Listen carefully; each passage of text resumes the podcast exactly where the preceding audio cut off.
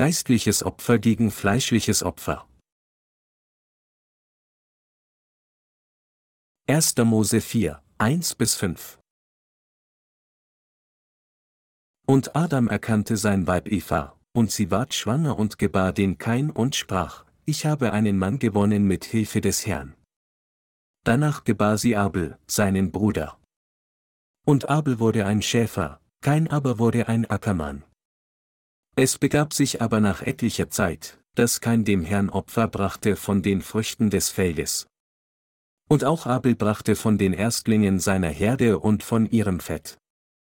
Und der Herr sah gnädig an Abel und sein Opfer, aber kein und sein Opfer sah er nicht gnädig an. Da ergrimmte kein sehr und senkte finster seinen Blick. Durch die Opfer von Abel und Kain in der heutigen Schriftpassage lernen wir ausführlich etwas über geistlichen Glauben und fleischlichen Glauben. Mit anderen Worten, Gott erklärt uns in exakter Hinsicht, wer unter den heutigen Christen diejenigen sind, die wahren geistlichen Glauben vor Gott haben, und wer diejenigen sind, die fleischlichen Glauben haben. Während kein Gott mit einem Opfer der Frucht des Feldes anbetete, opferte Abel von den Erstlingen seiner Herde und von ihrem Fett. Dass Abel von den Erstlingen seiner Herde und von ihrem Fett darbrachte, bedeutet, dass Abel Gott anbetete, indem er seinen Glauben an Gottes Wort und seine Gerechtigkeit platzierte. Das Opfer, das Gott von uns will, ist das Opfer, das durch Glauben an die Taufe von Jesus Christus, der der Erstling der Herde ist, und an sein Opferblut gegeben wird. Im Alten Testament entdecken wir durchweg das Sühneopfer, das mit einem Lamm dargebracht wurde. Dies spricht nicht nur von der Wahrheit, dass die Vergebung der Sünde nicht ohne das Opfer der Erlösung empfangen werden kann, sondern sagt uns auch, welche Art von Glauben wir haben sollten, wenn wir uns Gott nähern. Wenn wir uns Gott nähern und vor der Gegenwart Gottes stehen, sollten wir dies tun, indem wir an die Gerechtigkeit von Jesus Christus festhalten und an die Wahrheit des ewigen Opfers der Erlösung glauben, das Christus vollbracht hat. Im Wesentlichen fragt die heutige Schriftpassage, sind heutige Christen wirklich wiedergeboren? Haben sie den Heiligen Geist inmitten ihres Herzens? Nähern sie sich Gott, indem sie an sein Wort glauben? Nähern sich Christen heutzutage Gott, indem sie ihren Glauben an seine Gerechtigkeit platzieren, welcher der Glaube ist, der ihm gefällt? Stehen sie durch seine Gerechtigkeit vor Gottes Gegenwart, vereint mit dem Glauben, den Gott verlangt? Die Antwort ist unerbittlich nein. Meine Glaubensgenossen, warum erwähnt hier die Bibel ausdrücklich den Erstling von Abels Herde? Hätte sie nicht einfach sagen können, dass Abel von seiner Herde darbrachte, ohne etwas über den Erstling zu erwähnen? Schließlich sagt die Bibel kurz und bündig, dass kein die Frucht des Feldes dargebracht hat. Es ist also ziemlich plausibel, dass die Bibel einfach aufzeichnen könnte, dass Abel seine Herde darbrachte, anstatt den Erstling besonders zu erwähnen, aber dies ist nicht das, was geschrieben steht. Dies impliziert, dass Jesus Christus der Sohn Gottes des Vaters ist. Deshalb sagt die Bibel, und auch Abel brachte von den Erstlingen seiner Herde und von ihrem Fett. Dass Abel von den Erstlingen seiner Herde und von ihrem Fett brachte, bedeutet, dass Gott seinen Sohn als Sühne für unsere Sünden opferte. Wie im dritten Buch Mose beschrieben, legte jemand, der von seinen Sünden erlöst werden wollte, zuerst seine Hände auf das Opfertier, wenn ein Opfer auf dem Brandopferaltar dargebracht wurde, dieses Tier wurde dann getötet, sein Fleisch wurde dann in Stücke geschnitten, und das Fett, das die Eingeweide und Leber bedeckte, wurde abgehoben und zusammen mit dem Fleisch verbrannt, um es Gott zu opfern. Es war dann, dass Jehova Gott das Opfer mit Freude annahm. Ebenso opferte Abel das Fett des Erstlings seiner Herde. Dies bedeutet, dass Abel sein Opfer gemäß Gottes Willen darbrachte, denn er kannte seinen Wunsch, und deshalb nahm Gott es mit Freude an. Mit anderen Worten, Abel gab sein Opfer nicht nach seinen eigenen Gedanken, sondern gemäß dem Wort Gottes. Abels Opfer wurde gemäß Gottes Wunsch aus Glauben dargebracht. Die Bibel spricht von zwei Arten von Menschen. Die geistlich Gesinnten und die fleischlich Gesinnten. Gott hatte Röcke von Fellen für Abels Vater und Mutter gemacht und zog sie ihnen an. Von seinen Eltern erbte Abel unversehrt ihren Glauben an Gottes Gerechtigkeit, und er näherte sich Gott, indem er seinen Glauben auch an diese Gerechtigkeit platzierte. Mit anderen Worten, er stand vor der Gegenwart Gottes durch Glauben, dass Gott ihn durch das Darbringen des Opfers von Sünde gerettet hatte. Im Gegensatz dazu nährte sich kein Gott mit der Frucht des Feldes, das heißt mit seinen eigenen Verdiensten. Dies impliziert, dass diejenigen, die bekennen, an Jesus zu glauben, in zwei Arten von Menschen aufgeteilt würden, die Menschen des geistlichen Glaubens und die Menschen des fleischlichen Glaubens. Adam und Eva gebaren Kain und Abel, und im Laufe der Zeit begab es sich, dass diese zwei Söhne Opfer an Gott gaben, einer von ihnen brachte die Frucht des Feldes dar, und der andere brachte ein Opferlamm von seiner Herde dar. Der Glaube der Menschen ist immer in diese beiden Typen unterteilt. Wir müssen unsere instinktiven Gedanken des Fleisches verleugnen und den Glauben derer nacheifern, die gemäß seinem Wort an Gott glauben. Gott wird all diejenigen zerstören, die ihre Gedanken nicht verleugnen, sondern stattdessen ihr Glaubensleben gemäß den instinktiven Begierden ihres Fleisches leben. Wir können Christen auf dieser Erde in die folgenden zwei Arten einteilen, diejenigen, die durch ihren geistlichen Glauben zu Gott laufen, und diejenigen, die nur ihre fleischliche Lust mit ihrem völlig fleischlichen Glauben zu erfüllen suchen. Sie fliehen Gott nur für ihr fleischliches Wohlergehen an, fliehen ihn für das Gedeihen ihres Geschäftes und Erfolg ihrer Kinder an. Was geschieht, wenn sie als Ergebnis ihres Flehens zu Gott Erfolg haben? Sie sagen, dass Gott lebendig ist und dass sie von diesem lebendigen Gott gesegnet wurden. Glaube wie dieser ist ein völlig fleischlicher und gieriger Glaube. Mit anderen Worten, sie glauben an Gott für das, was vergehen würde, und ihr Glaube ist völlig egozentrisch. Sie dienen Gott aus ihrem eigenen, indem sie sagen, ich glaube an Gott. Im Wesentlichen ist, was sie wirklich sagen, Gott, ich werde an dich glauben, wenn du dies für mich tust. Ihr Glaube ist also bedingt und egozentrisch. Glaube wie dieser ist genau der Glaube, den kein Gott mit der Frucht des Feldes dargebracht hat. Menschen wie diese führen ihr Glaubensleben nur für ihren irdischen Wohlstand. Aber was nützt es, wenn nur der irdische Wohlstand gesichert ist? Menschen leben schließlich nur etwa 70 oder 80 Jahre. Auch diese Erde wird mit der Zeit verschwinden. Und diejenigen, die lieben, ohne von ihren Sünden gewaschen zu sein, können nicht von Gott gesegnet werden. Meine Glaubensgenossen, es ist ihr Geist, der gedeihen muss, nicht ihr Fleisch. Ihr Geist sollte mehr gedeihen als ihr Fleisch, sie sollten mehr an das interessiert sein, was ewig währt, und vor allem sollten sie ewiges Leben erlangen. Wir sollten unsere Bittgebete an Gott für das machen, was immerwährend ist. Der Herr sagte zu uns, Trachtet zuerst nach dem Reich Gottes und nach seiner Gerechtigkeit, so wird euch das alles zufallen. Matthäus 6, 33. Vor Gott sollten wir für das Leben, was ewig ist, das heißt, um Seelen von Sünde zu retten. Und wir müssen vorbereiten, was für dieses Werk notwendig ist. Gott hat uns den Erstling der Herde und sein Fett gegeben. Wenn wir gemäß Gottes Wunsch auf der Grundlage seines Wortes glauben und wenn wir uns Gott durch Glauben nähern, erhalten wir sowohl die Vergebung unserer Sünden als auch das ewige Leben. Jeder muss sich danach sehnen, diese Dinge zu erreichen.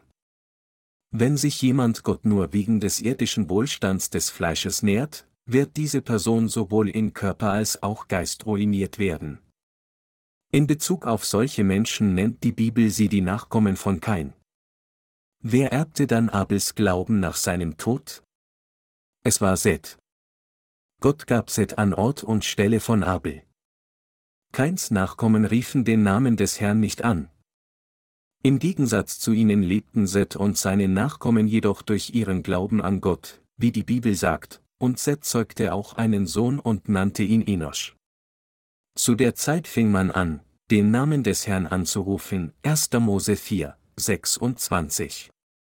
Adam und Eva gebaren Kain und Abel, und zwei verschiedene Glaubensrichtungen gingen aus ihnen hervor. Diese beiden Glaubensrichtungen sind bis zum heutigen Tag überliefert worden, und auch heute noch leben zwei Arten von Christen auf der ganzen Welt, fleischliche Christen, die den irdischen Dingen zugetan sind, und geistliche Christen, die ihren Sinn auf die himmlischen Dinge gesetzt haben. Letztere, die sich danach sehnen, die Dinge des Himmels zu erlangen, glauben an die Gerechtigkeit Gottes gemäß seinem geschriebenen Wort, und dies ist, wie sie erhalten, was sie suchen. Im Gegensatz dazu können fleischliche Christen, die nur irdische Dinge erlangen wollen, nicht bekommen, was sie wollen, sondern am Ende werden ihre Seelen nur der Zerstörung in der Hölle gegenüberstehen. So sind Christen in dieser Welt in Mitglieder der sichtbaren Gemeinde und der unsichtbaren Gemeinde geteilt. Das zweite Buch Mose im Alten Testament zeichnet eine Reihe von Ereignissen auf, in denen Gott Jakobs Nachkommen aus Ägypten rief und sie in das Land Kanaan führte. Das aus Ägypten gerufene Volk Israel ist ein Modell der Gemeinde.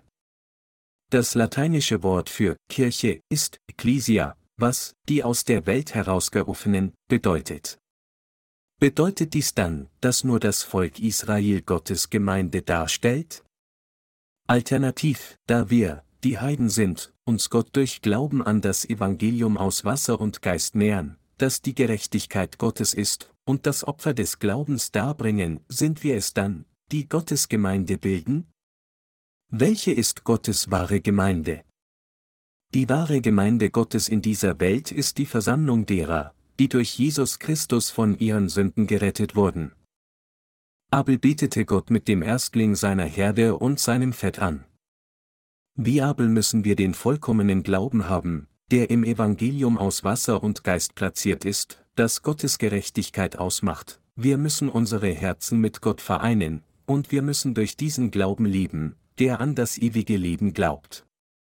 Wir sind Mitglieder von Gottes Gemeinde, diejenige, die Heilige geworden sind. Es ist diese Versammlung von Gläubigen an das Evangelium aus Wasser und Geist, die Gottes Gemeinde ausmacht.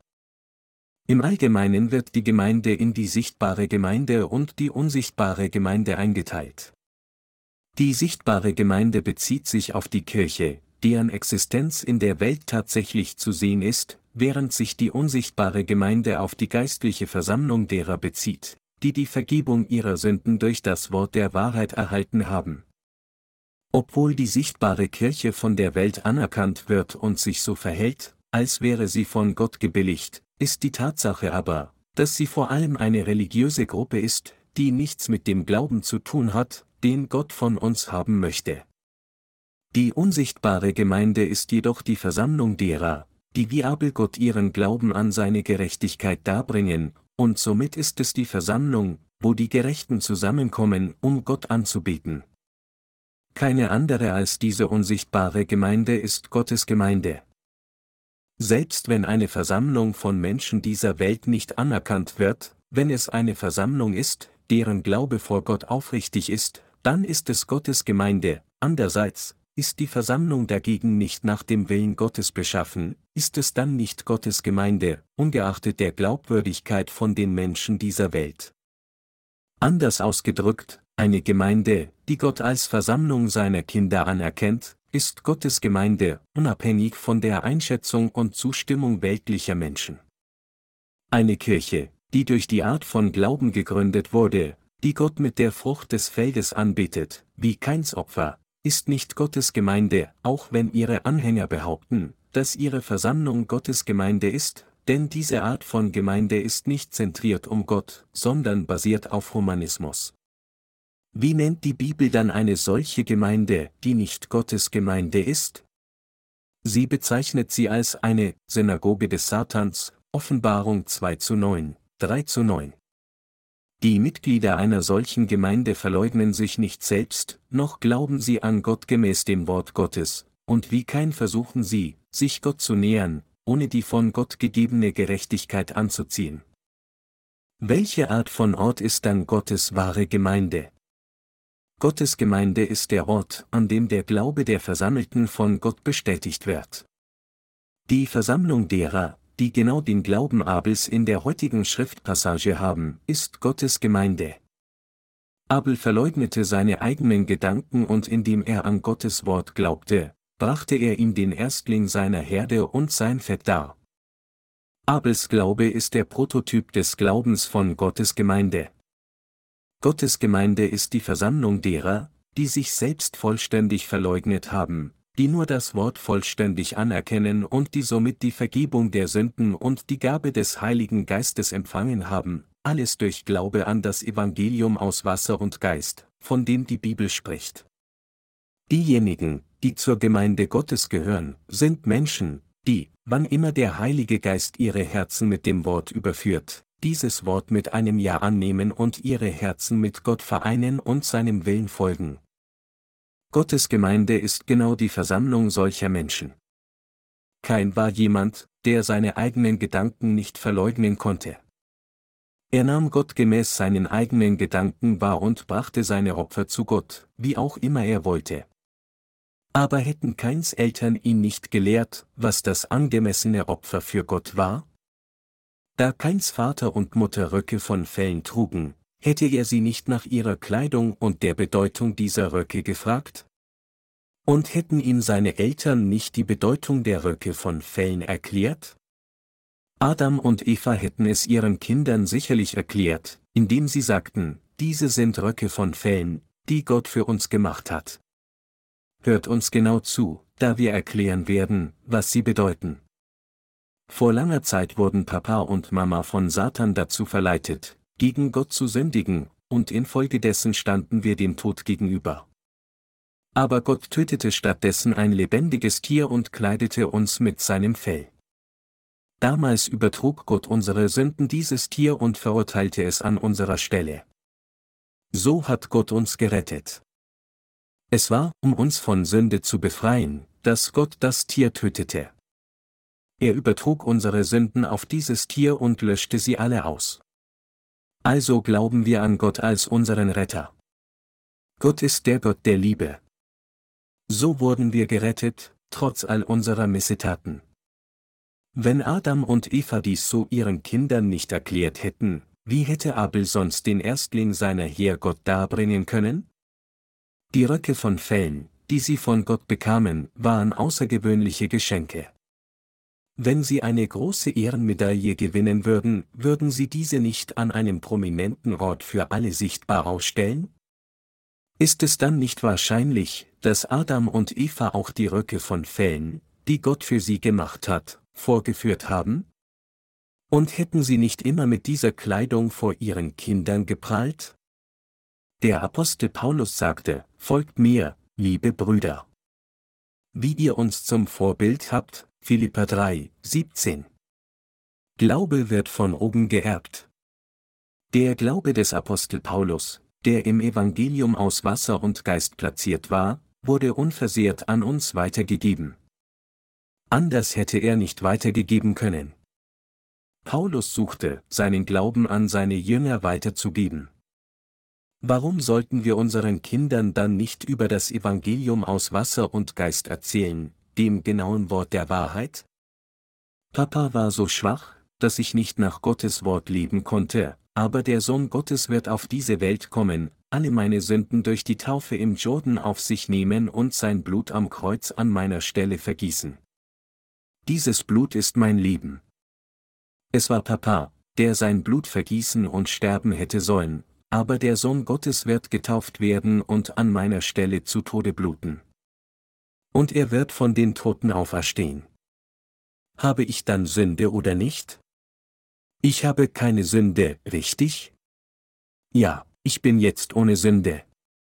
Das liegt daran, weil das Lamm Gottes Papa so sehr liebt, dass er all meine Sünden so auf sich nehmen und für mich sterben wird. Adam und Eva erzählten ihren Kindern die Geschichte von Gottes Evangelium der Errettung, aber als die Zeit verging, gaben diese Kinder zwei verschiedene Opfer an Gott. Die Geschichte des Glaubens der Menschheit ist die Geschichte dieser beiden Arten von Menschen. Es ist die Geschichte von denen, die geistlich sind, und von denen, die fleischlich sind. Mit anderen Worten, der Glaube der Menschen vor Gott war geteilt und so weitergegeben. Selbst jetzt kann die gesamte menschliche Rasse in diese zwei Typen eingeteilt werden. Und während einer von ihnen in die Hölle gehen wird, wird der andere zum Himmel gehen. Wie Irving Jensen in seinem Bibelstudium-Diagramm zeigt, wurde das Christentum wegen Jesus Christus in diese Welt geboren. Eine große Menschenmenge kam dann dazu, daran zu glauben. Im Diagramm ist also eine dicke Linie eingezeichnet.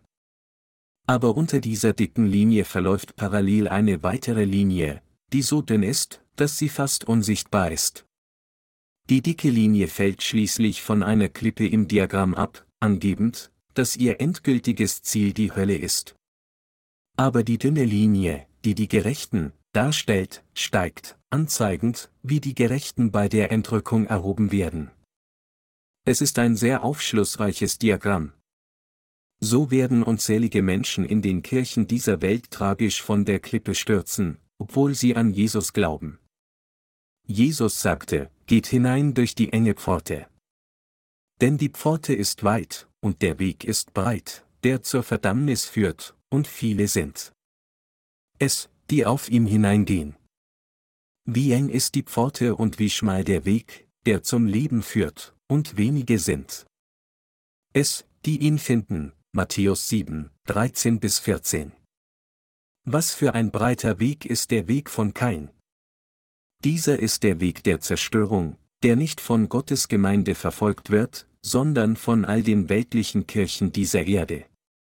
Da diejenigen, die weltlichen Kirchen angehören, Gott nach ihren eigenen Wünschen anbitteten, denken sie, dass dies einfach wunderbar für sie ist. Sie kümmern sich nicht darum, ob Gott ihre Opfer annehmen würde oder nicht, sie bringen einfach irgendwelche Produkte des Feldes, von Kartoffeln bis zu Mais, und sagen zu Gott, hier, bitte nimm unsere Opfer an. Sind sie nicht wunderbar? Nimm sie für uns an, Herr. Sie bringen ihre Opfer mit der folgenden Einstellung zu Gott, wir haben so hart gearbeitet, um diese Dinge vorzubereiten, und sie sind so wunderbar. Wenn du sie nicht annimmst, dann bist du nicht einmal Gott. Sie denken, dass sie damit Gott einen Gefallen tun. Weil keins Herz so war, sank keins Gesichtsausdruck, als Gott sein Opfer nicht annahm. Obwohl kein selbst sein Opfer für großartig hielt, nahm Gott es nicht an, und so war er enttäuscht und verärgert. Dies ist genau der Glaube von fleischlichen Menschen. Sie denken, ich war so eifrig für dich, und so, wie konntest du mich nicht annehmen? Im Grunde ist das, was sie sagen, so hingebungsvoll und treu war ich für dich, und so, wenn du sagst, du kennst mich nicht, dann bist du nicht einmal Gott. Unter den heutigen christlichen Führern gibt es diejenigen, die sagen, ich habe für 20 Jahre lang Theologie studiert, ich habe fünf Gemeinden gegründet, ich bin ins Ausland gegangen, um Theologie zu studieren und habe so sehr gekämpft, um mich durch die Schule zu bringen und meinen Doktortitel zu erwerben, und ich habe so viele deiner Schafen gefüttert. Wenn du also nicht erkennst, wie sehr ich für dich gearbeitet habe, dann bist du nicht wirklich Gott. Dies ist genau der Glaube von Kain. Heutzutage führen viele Menschen ihre Glaubensleben nach Keins Haltung. Was auf der Erde ist, kann nicht ohne Mühe erworben werden. Die Erde bringt Dornen und Disteln hervor. Der Ertrag der Erde kann nur erzielt werden, wenn Arbeit der Menschen investiert wird. Dass kein die Erträge des Feldes nahm und Gott darbrachte, bedeutet, dass er sich mit seinen heuchlerischen Taten Gott näherte, denkend, dass Gott irgendwie über die tugendhaften Taten seines eigenen Fleisches erfreut sein würde. Gott nahm keins Opfer jedoch nicht an. Obwohl er für Gott gearbeitet hatte, nahm Gott ihn nicht an. Kein kann nicht durch Glauben an seine Gerechtigkeit zu Gott. Die Bibel macht hier deutlich, dass Gott kein Produkt eigener Arbeit der Menschen annehmen kann, anders als das Evangelium aus Wasser und Geist. Andererseits bedeutet die Tatsache, dass Abel den Erstling seiner Herde und sein Fett darbrachte, dass er an das Evangelium aus Wasser und Geist glaubte. Da Gott wusste, dass Adam und Eva sündigen und aus seiner Gnade fallen würden, hatte Gott noch vor der Grundlegung der Welt beschlossen, sie von Sünde zu retten und sie zu seinen eigenen Kindern zu machen. Er hat dies in seiner Vorsehung bestimmt.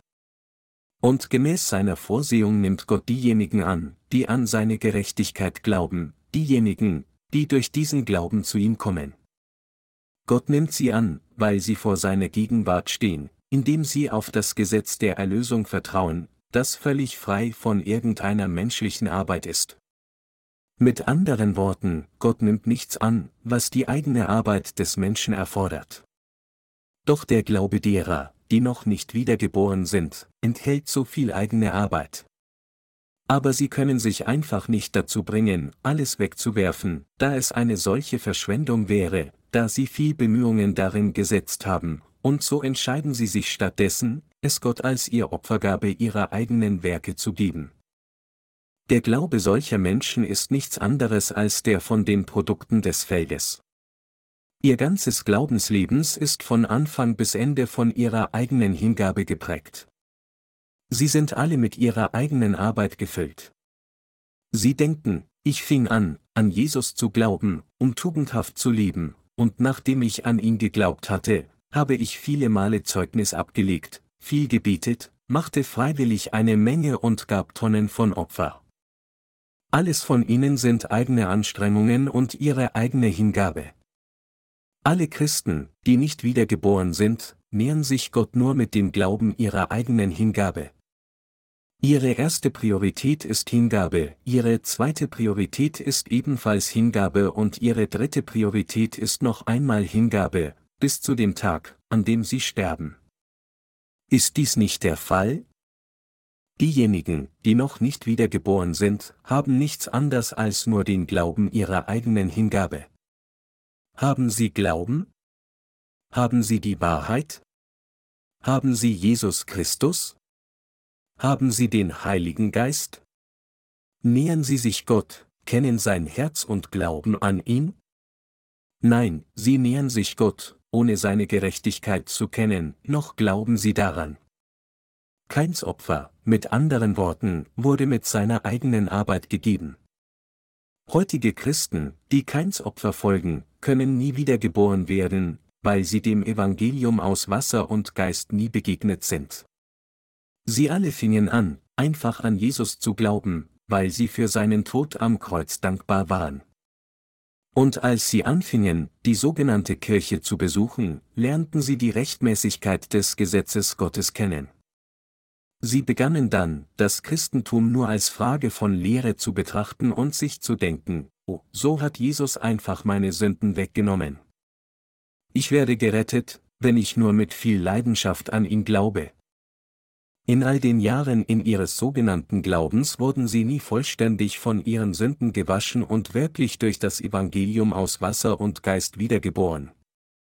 Obwohl sie Jesus Christus nie durch wahren Glauben begegnet sind, haben sie dem Herrn von Anfang an mit völliger Hingabe gedient, nur um herauszufinden, dass sich Sünde in ihren Herzen häuft.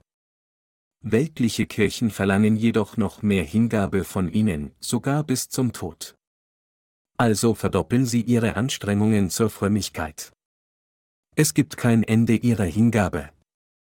Also, für die Gläubigen, die nicht wiedergeboren wurden und keins Opfer darbringen, wenn der Zeitpunkt des Todes naht, denken sie, meine Güte, es ist so schwer, dass ich nicht einmal mehr mein Glaubensleben führen kann.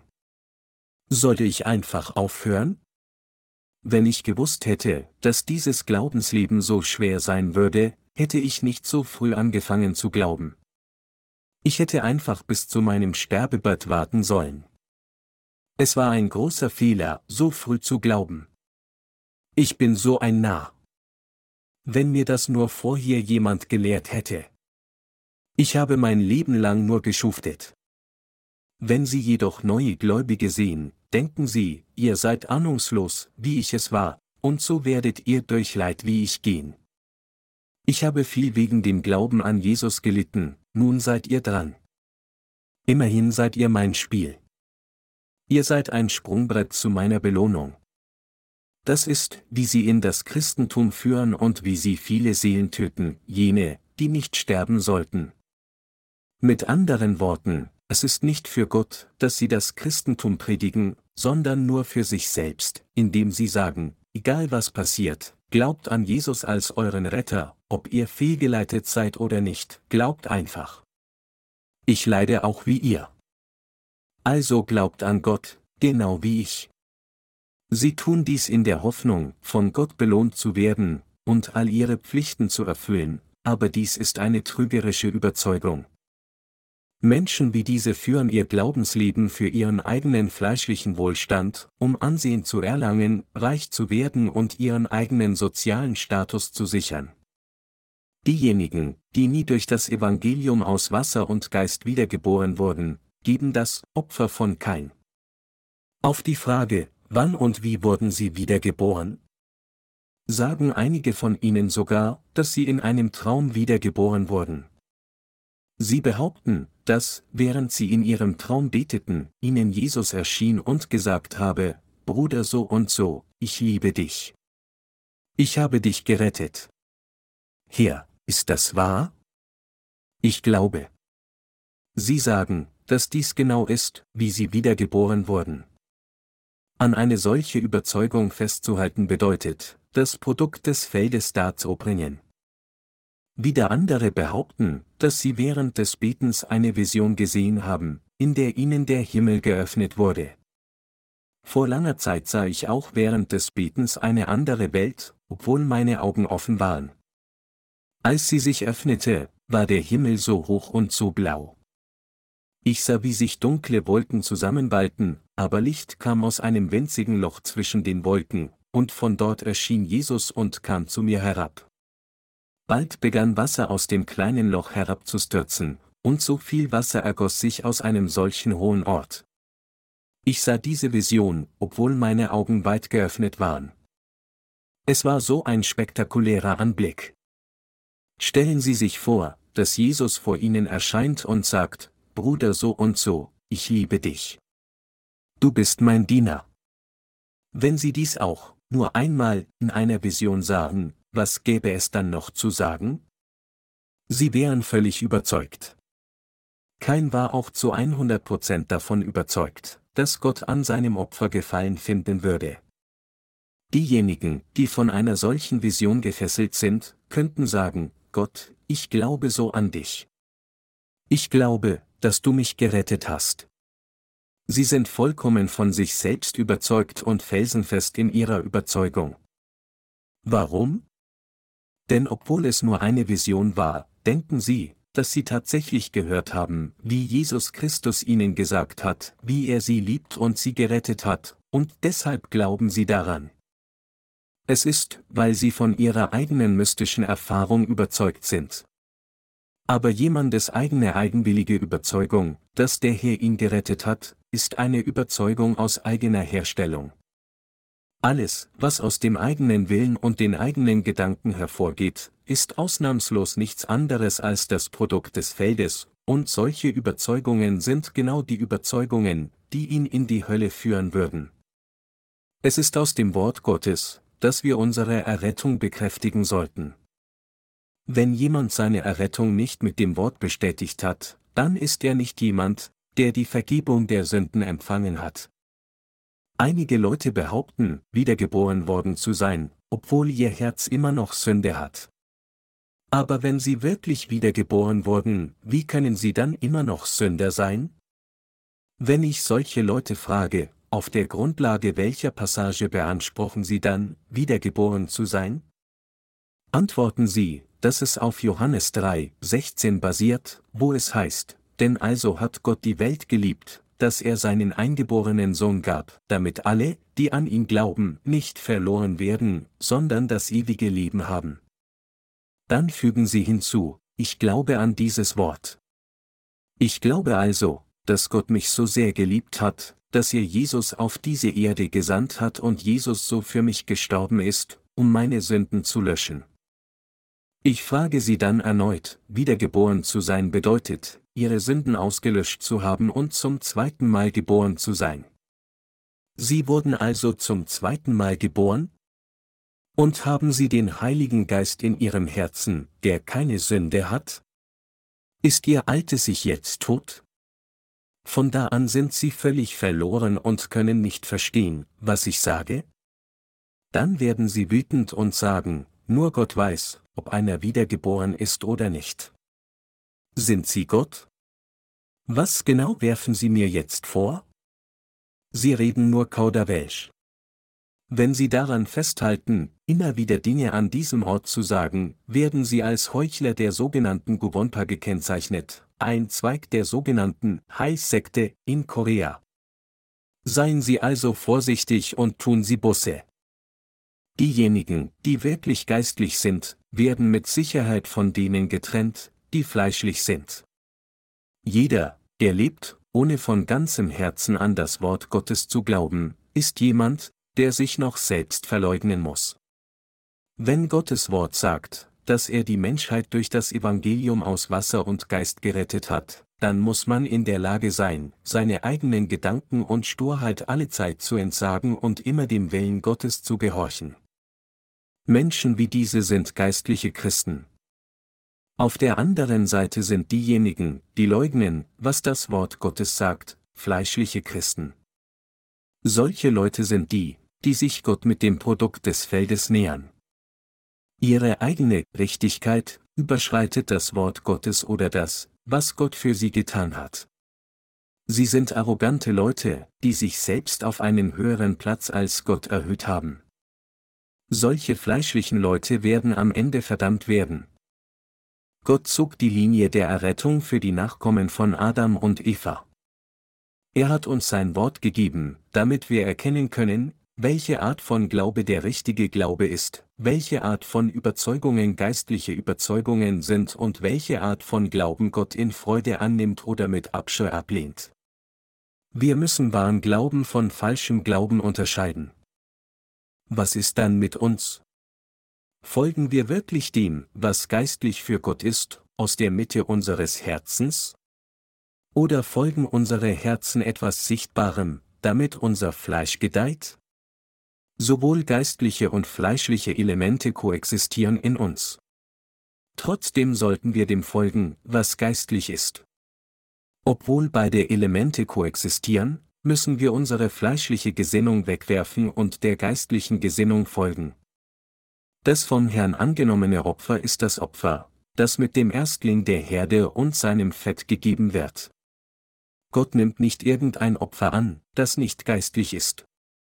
Es ist nur geistliches Opfer, das Gott annimmt, alles andere, was aus dem Fleisch kommt, wird nicht akzeptiert. Nach dem Willen Gottes zu wandeln bedeutet, geistlich zu sein. Obwohl dieser Bereich nicht mit physischen Augen gesehen wird, ist an Gottes Wort zu glauben, genau wie es ist, und für die Erlösung der Seelen zu leben, nach dem Geist zu trachten. Im Gegensatz dazu ist das Streben nach Wohlstand des Fleisches und der Erhöhung des eigenen Namens, dem Fleisch zu folgen. Mit anderen Worten, Gott nimmt nicht den Glauben an, den Menschen zu ihm nur aus Gründen irdischer Dinge bringen. Obwohl sowohl geistliche als auch fleischliche Elemente in unserem Glaubensleben vorhanden sind, müssen letztere weggeworfen werden, während erstere festgehalten werden müssen. Wir müssen nach geistlichen Dingen trachten. Wir haben sowohl den Heiligen Geist als auch das Fleisch, und deshalb sind wir in der Lage, das zu tun, was Gott gefällt, genauso wie das, was ihm nicht gefällt. Wir müssen das eine verlassen und das andere nehmen. Wir müssen nach Gottes Wohlgefallen wandeln und alles wegwerfen, was ihm nicht gefällt. Dies ist genau das geistliche Leben. Im Gegensatz dazu lieben diejenigen, die fleischlich sind, die Art von Leben, das Gott nicht gefällt, sondern nur ihrem eigenen Fleisch. Das Wort Gottes sagt, dass wir die geistlichen Dinge von den Dingen des Fleisches wahrnehmen müssen. Nicht nur im ersten Kapitel von 1. Mose teilt Gott die Werke, sondern er setzt dieses Werk des Teilens in Kapitel 2, 3 und 4 fort. Tatsächlich geht es in der gesamten Bibel darum, die geistlichen Dinge von den Dingen des Fleisches zu trennen, die Wahrheit von der Unwahrheit. Wenn wir uns 1. Mose 11 zuwenden, sehen wir auch, wie Gott den Turm von Babel zu Fall brachte und wieder einmal nach geistlichen Menschen suchte. Gott sucht nach denen, die an seine Wahrheit glauben und für die Errettung anderer Seelen leben würden, die für Gottes Willen leben würden, auf Gottes Seite stehen und ihr Leben der Rettung von Menschenseelen widmen, sich selbst verleugnen, und die durch Glauben an Gott aus der Mitte ihres Herzens wandeln würden. Die Passage über die Opfer von Kain und Abel enthält genau diese Wahrheit. Meine Glaubensgenossen, was also ist der Glaube, der uns von Sünde vor Gott rettet? Es ist der Glaube, der an das Evangelium aus Wasser und Geist glaubt, das von Jesus Christus, dem Sohn Gottes, vollständig abgeschlossen wurde. Wir, die geistlichen Menschen, müssen alles annehmen, was Jesus Christus für uns getan hat, als er wie verheißen auf diese Erde kam, was auch immer er getan hat, müssen wir zu 100% annehmen und daran glauben. Dann können wir gerettet werden und unsere Herzen mit Gott vereinen. Jeder, der zu 100% an das Werk der Erlösung Jesu Christi glaubt, das heißt, wer vollkommen daran glaubt, was er für uns getan hat, unabhängig davon, ob er es versteht oder nicht, wird ein für allemal die Vergebung seiner Sünden erhalten. Jesus ist Gott, aber er musste von der Jungfrau Maria im Fleisch verkörpert geboren werden. Diejenigen, die diese Wahrheit annehmen, dass Gott sich für kurze Zeit den Leib einer Frau geliehen hat, um uns zu retten, können gerettet werden. Andererseits sind diejenigen, die nicht daran glauben, nur weil ihr Verstand es nicht begreifen kann, fleischliche Menschen. Sie sind ungläubige Menschen, die wie kein sind. Vor einiger Zeit traf ich einen bekannten christlichen Führer, dessen Name weit verbreitet in Korea anerkannt ist. Ich werde seinen Namen hier nicht erwähnen, da es wie ein persönlicher Angriff erscheinen würde, aber auf jeden Fall ist der Pastor und Vorstandsmitglied einer berühmten College-Missionsorganisation.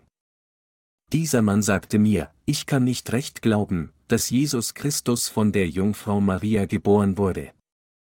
Wenn Sie mir es logisch erklären können, damit ich es verstehen kann, dann werde ich auch an Jesus Christus als den Retter glauben.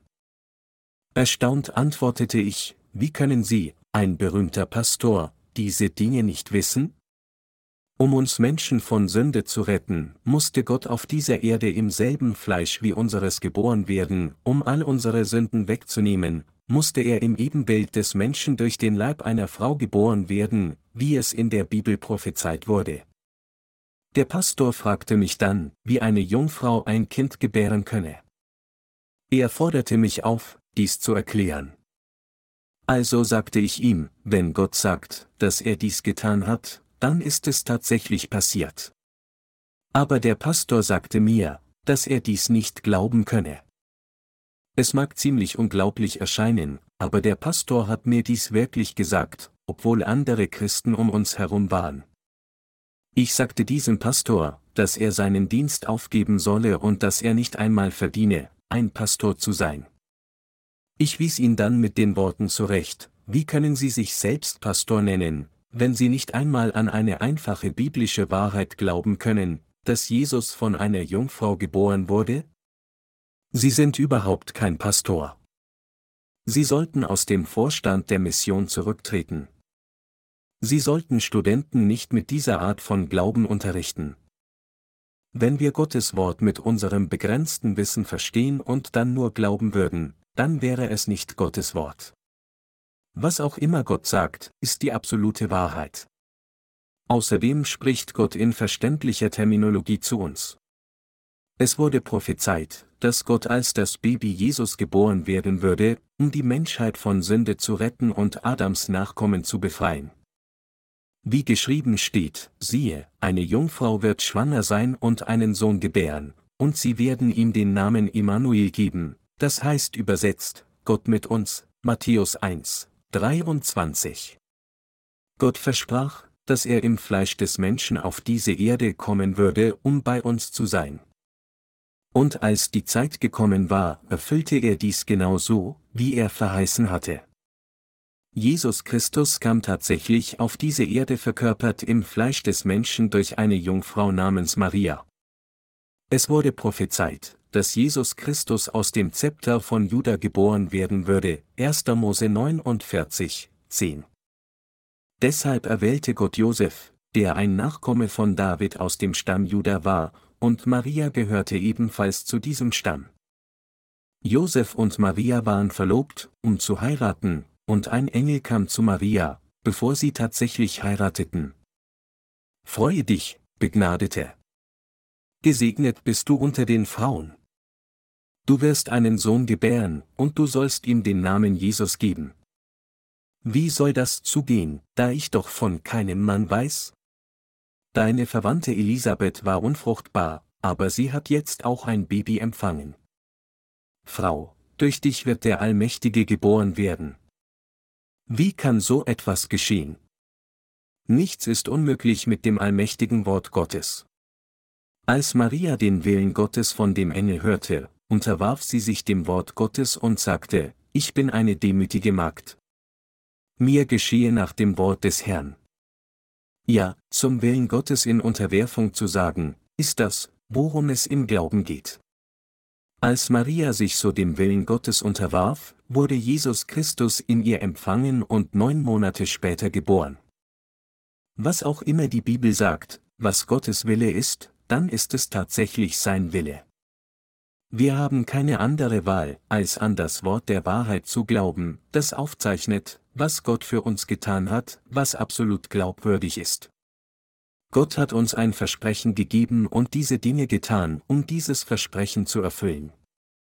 Weil Gott im Ebenbild des Menschen auf diese Erde kommen musste, um uns von Sünde zu retten, kam der Messias verkörpert im Fleisch des Menschen auf diese Erde. Und weil die Seelen alle Menschen, die das gleiche Fleisch wie seins haben, von Sünde befreit werden und in sein Reich eintreten können, nur wenn er all ihre Sünden auslöscht, wurde er von Johannes dem Täufer getauft, um unsere Sünden verschwinden zu lassen. Jeder, der vor Gott kommt, indem er an die Taufe von Jesus Christus und sein Blutvergießen glaubt, wird die Vergebung der Sünden erhalten. All diejenigen, die glauben, dass Jesus all die Sünden der Welt auf sich genommen hat, indem er im Jordan getauft wurde, werden von all ihren Sünden erlassen, egal welche Art von Sünde sie begangen haben mögen. Dies ist genau das Opfer von Abel. Niemand sollte ein kein typisches Opfer Gott darbringen. Menschen, die wie kein sind, sagen, dass sie einige Worte verstehen können, andere jedoch nicht. Der Pastor, den ich oben erwähnt habe, sagte zu mir, Gottes Wort mag so sagen, aber warum zweifeln dann so viele Menschen am Geheimnis der Geburt Jesu? Er sagte dann, es spielt keine Rolle, was das Wort Gottes sagt. Ungläubige werden immer noch nicht glauben. Jeder, der seine eigenen Gedanken nicht verleugnet, ist jemand, der keins Opfer darbringt. Der Pastor fügte dann protestierend hinzu, es mag im Wort Gottes so geschrieben stehen, aber seit über 2000 Jahren bis zu diesem Tag glauben die meisten Christen, dass sie in das Himmelreich gehen würden, selbst wenn sie das Evangelium aus Wasser und Geist nicht kennen. Bedeutet das dann, dass alle an die Hölle gebunden sind? Dann sagte ich ihm ernst, selbst wenn Menschen an Jesus glauben, werden sie alle unweigerlich in die Hölle kommen, es sei denn, sie werden durch Glauben an das Evangelium aus Wasser und Geist wiedergeboren. Diejenigen, die gemäß ihren eigenen Gedanken glauben, sind Menschen, die keins Opfer geben. Anders ausgedrückt, keins Opfer bezieht sich auf den Glauben derer, die ihre Gedanken nicht verleugnen und nicht gemäß dem Wort glauben. Der Herr sagt, dass Menschen wie diese, die versuchen, durch ihre eigenen menschlichen Anstrengungen und Hingaben gerettet zu werden, das Opfer von kein geben.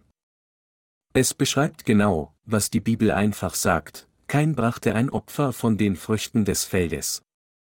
Der richtige Glaube ist einer, der Gottes Wort exakt annimmt, wie es ist, und exakt das glaubt, was er sagt. Es gibt jetzt viele Menschen auf diesem Planeten Erde, die nicht in der Lage sind, das Opfer des Glaubens wie Abel zu geben. Heutzutage glauben und lehren Menschen wie kein ihre jeweiligen Kirchenverfassungen und lehren mehr als die Bibel selbst infolgedessen glauben viele Christen an die Doktrin der schrittweisen Heiligung oder Anbusgebete.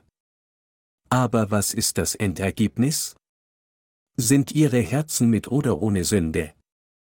Das Wort Gottes erklärt folgendes, wo aber Vergebung der Sünde ist, da geschieht kein Opfer mehr für die Sünde, Hebräer 10 Uhr und 18 Minuten.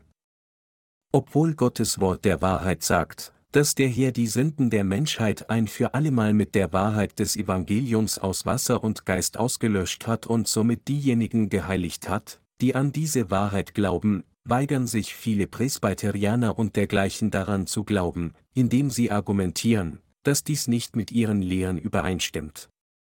Diejenigen, die an solche presbyterianischen Glaubensbekenntnisse glauben, geben keins Opfer, und die Bibel sagt, dass solche Menschen die ewige Vergebung der Sünde von Gott nicht erhalten können, und deshalb werden sie am Ende Gott genau wie kein verlassen. Trotzdem gab Gott sein Wort des Evangeliums aus Wasser und Geist auch solchen Menschen. Wie geschrieben steht, aber der Herr sprach zu ihm, Nein, sondern wer kein Tod schlägt, das soll siebenfältig gerecht werden.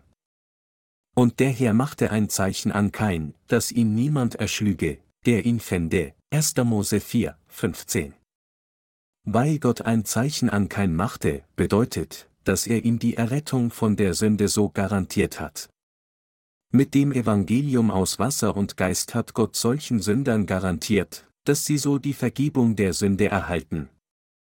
Wenn ihr jetzt euer Herz ändern würdet und mit dem Erstling der Herde und seinem Fett zu mir kommen würdet, werdet ihr niemals meiner Verurteilung gegenüberstehen, und niemand wird euch töten.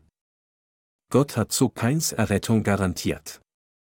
Doch obwohl Gott seine Garantie so verlängert hatte, weigerte sich kein seine Gedanken zu verleugnen. Menschen wie kein sind immer von ihren eigenen Gedanken überzeugt, egal was passiert. Ich habe so viel Mühe und Hingabe in mein Opfer gesteckt, aber mein dummer Bruder brachte nur ein erstgeborenes Schaf und breitete es über den Fels als sein Opfer aus. Doch du nahmst sein Opfer an, aber weigertest dich, meines anzunehmen, das ich mit Knochenarbeit vorbereitete, indem ich ein ganzes Jahr lang das Feld bestellte.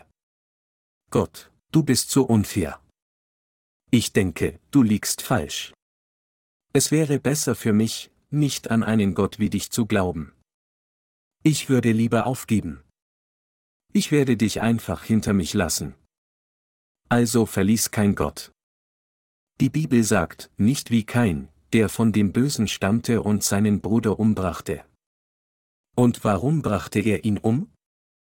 Weil seine Werke böse waren und die seines Bruders gerecht, 1. Johannes 3, 12. Dies bedeutet, dass jeder, der wie kein ist, an die Hölle gebunden ist. Und die Bibel sagt, dass Abraham durch den Nachkommen von Seth geboren wurde, den Gott anstelle von Abel gab. Diejenigen, die die Gerechtigkeit Gottes anerkennen und ihr Leben um Gott zentriert leben, diejenigen, die in der Mitte ihres Herzens an Gottes Wort glauben, diejenigen, die sich selbst verleugnen, ihre eigenen Gedanken verneinen und sich dem Willen Gottes unterwerfen, und diejenigen, die alles annehmen und glauben, was Gott für sie getan hat, sagt die Bibel, dass es Menschen wie Abel sind, die zum Himmelreich gehen werden. Obwohl Abel ermordet wurde, sagt die Bibel, dass Gott seinen Glauben anerkannte und er in das Himmelreich ging. Die Bibel spricht von denen, die fleischlich sind, und denen, die geistlich sind. So werden Menschen in diejenigen, die an die Hölle gebunden sind, und diejenigen, die an den Himmel gebunden sind, eingeteilt. Durch die heutige Schriftpassage sollten Sie sich auch selbst prüfen, um zu sehen, welche Art von Opfer Sie Gott geben, ob es keins oder Abels Art von Opfer ist. Streben Sie nicht immer noch in Ihrem eigenen Fleisch, fälschlicherweise denkend, dass Ihr eigener Eifer und Hingabe irgendwie Ihren Glauben an Jesus zeigt? Wenn ein Sünder nur hingebungsvoll gegenüber Gott wäre, würde Gott das Opfer der Person bedingungslos annehmen? Niemals, Gott würde nur sagen, das ist zu jämmerlich. Ich werde es ihr nicht annehmen, ich nehme niemals schmutzige Dinge an. Gott sagt, dass er kein Opfer von einem Sünder annehmen wird. Trotzdem bringen jetzt unzählige Menschen dieses Opfer von kein zu Gott. Jeder, der das Opfer von Abel bringt, wird zum Himmelreich gehen. Gott wird ihn annehmen. Dies ist der wahre geistliche Glaube, den Sie und ich ergreifen und festhalten müssen. Es gibt so viele Christen auf dieser Welt, deren Opfer dem von kein gleicht. Das Opfer, das durch Glauben gegeben wird, nämlich das Evangelium aus Wasser und Geist, ist ein Opfer, das es einem ermöglicht, die Vergebung der Sünde zu empfangen, ein Opfer, das Gott annimmt. Meine Glaubensgenossen, auch wenn Christen an Jesus glauben, wenn sie sich nicht für das Evangelium aus Wasser und Geist entscheiden, dann werden sie zerstört werden, denn sie würden immer noch mit Sünde bleiben. Diejenigen, die nur an das Blut des Kreuzes glauben, an das in der Regel fast von jedem in der Welt geglaubt wird, und versuchen, der Verfolgung zu entgehen, fallen unter die Kategorie von Kain. Wenn sie wirklich an das Evangelium aus Wasser und Geist glauben, wird Satan sie dann nicht verfolgen? Wenn sie überhaupt mit keiner Verfolgung konfrontiert sind, obwohl sie an Jesus glauben, dann sollten sie ihren Glauben prüfen, um zu sehen, ob es nicht keins Glaube ist. Wie viele Christen haben immer noch Sünde in ihrem Herzen, obwohl sie bekennen, an Jesus zu glauben?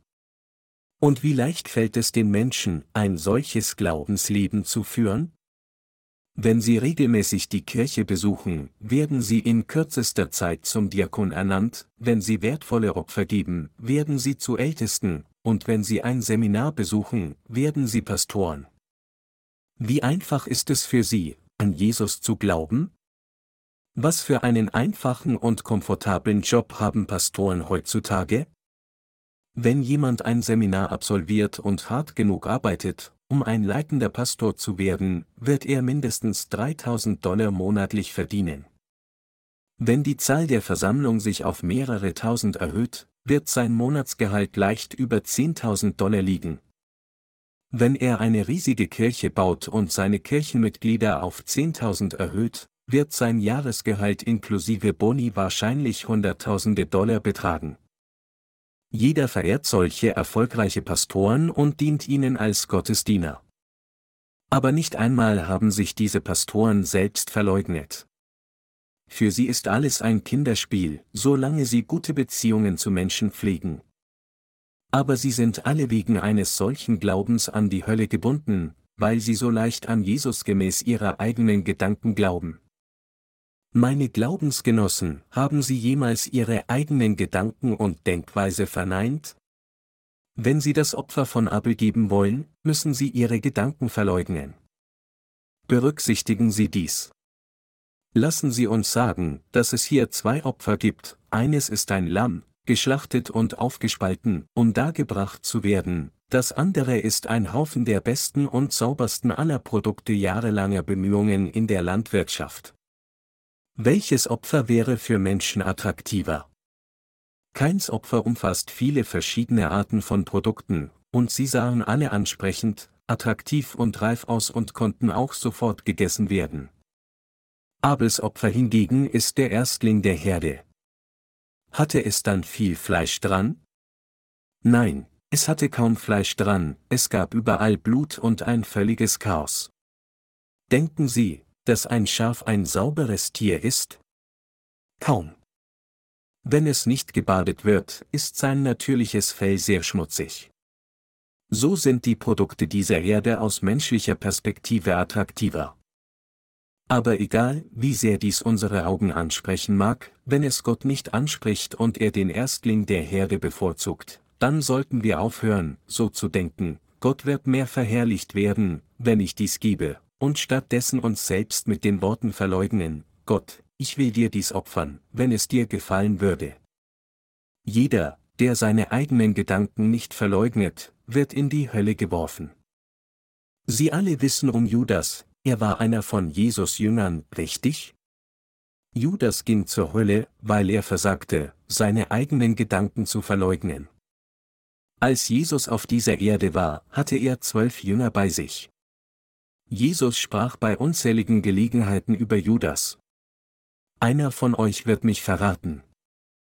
Der, der seine Hand mit mir in die Schüssel taucht, wird mich verraten. Trotzdem verriet Judas Jesus und verkaufte ihn. Und es war erst, als Judas Jesus Christus am Kreuz sterben sah, dass er erkannte, dass er tatsächlich der Sohn Gottes war. Judas glaubte jedoch nicht wirklich an Jesus als den Retter, sondern er bemerkte es nur. Sogar dieser Mann hätte in den Himmel gehen können, wenn er nur einmal seine eigenen Gedanken verleugnet und bekannt hätte, ich habe mich die ganze Zeit geirrt. Ich hatte ihn nur als einen Lehrer, als einen bemerkenswerten Mann betrachtet. Aber er ist genau der Messias, von dem das Alte Testament sprach. Herr, ich glaube jetzt an dich. Selbst wenn wir die Sünde begehen würden, Jesus zu verraten, würden wir immer noch in den Himmel gehen, wenn wir an das Evangelium aus Wasser und Geist glauben. Wenn Judas nur einmal seine Gedanken verleugnet und gesagt hätte, Jesus Christus ist der Messias, der gekommen ist, um mich zu retten, und an ihn als seinen Retter geglaubt hätte, dann wäre er in den Himmel gekommen. Aber was tat er? Er weigerte sich, seine bösen Gedanken bis zum Ende zu verleugnen. Er sagte nur, ich habe Unrecht getan, dass ich unschuldiges Blut verraten habe, Matthäus 27, 4.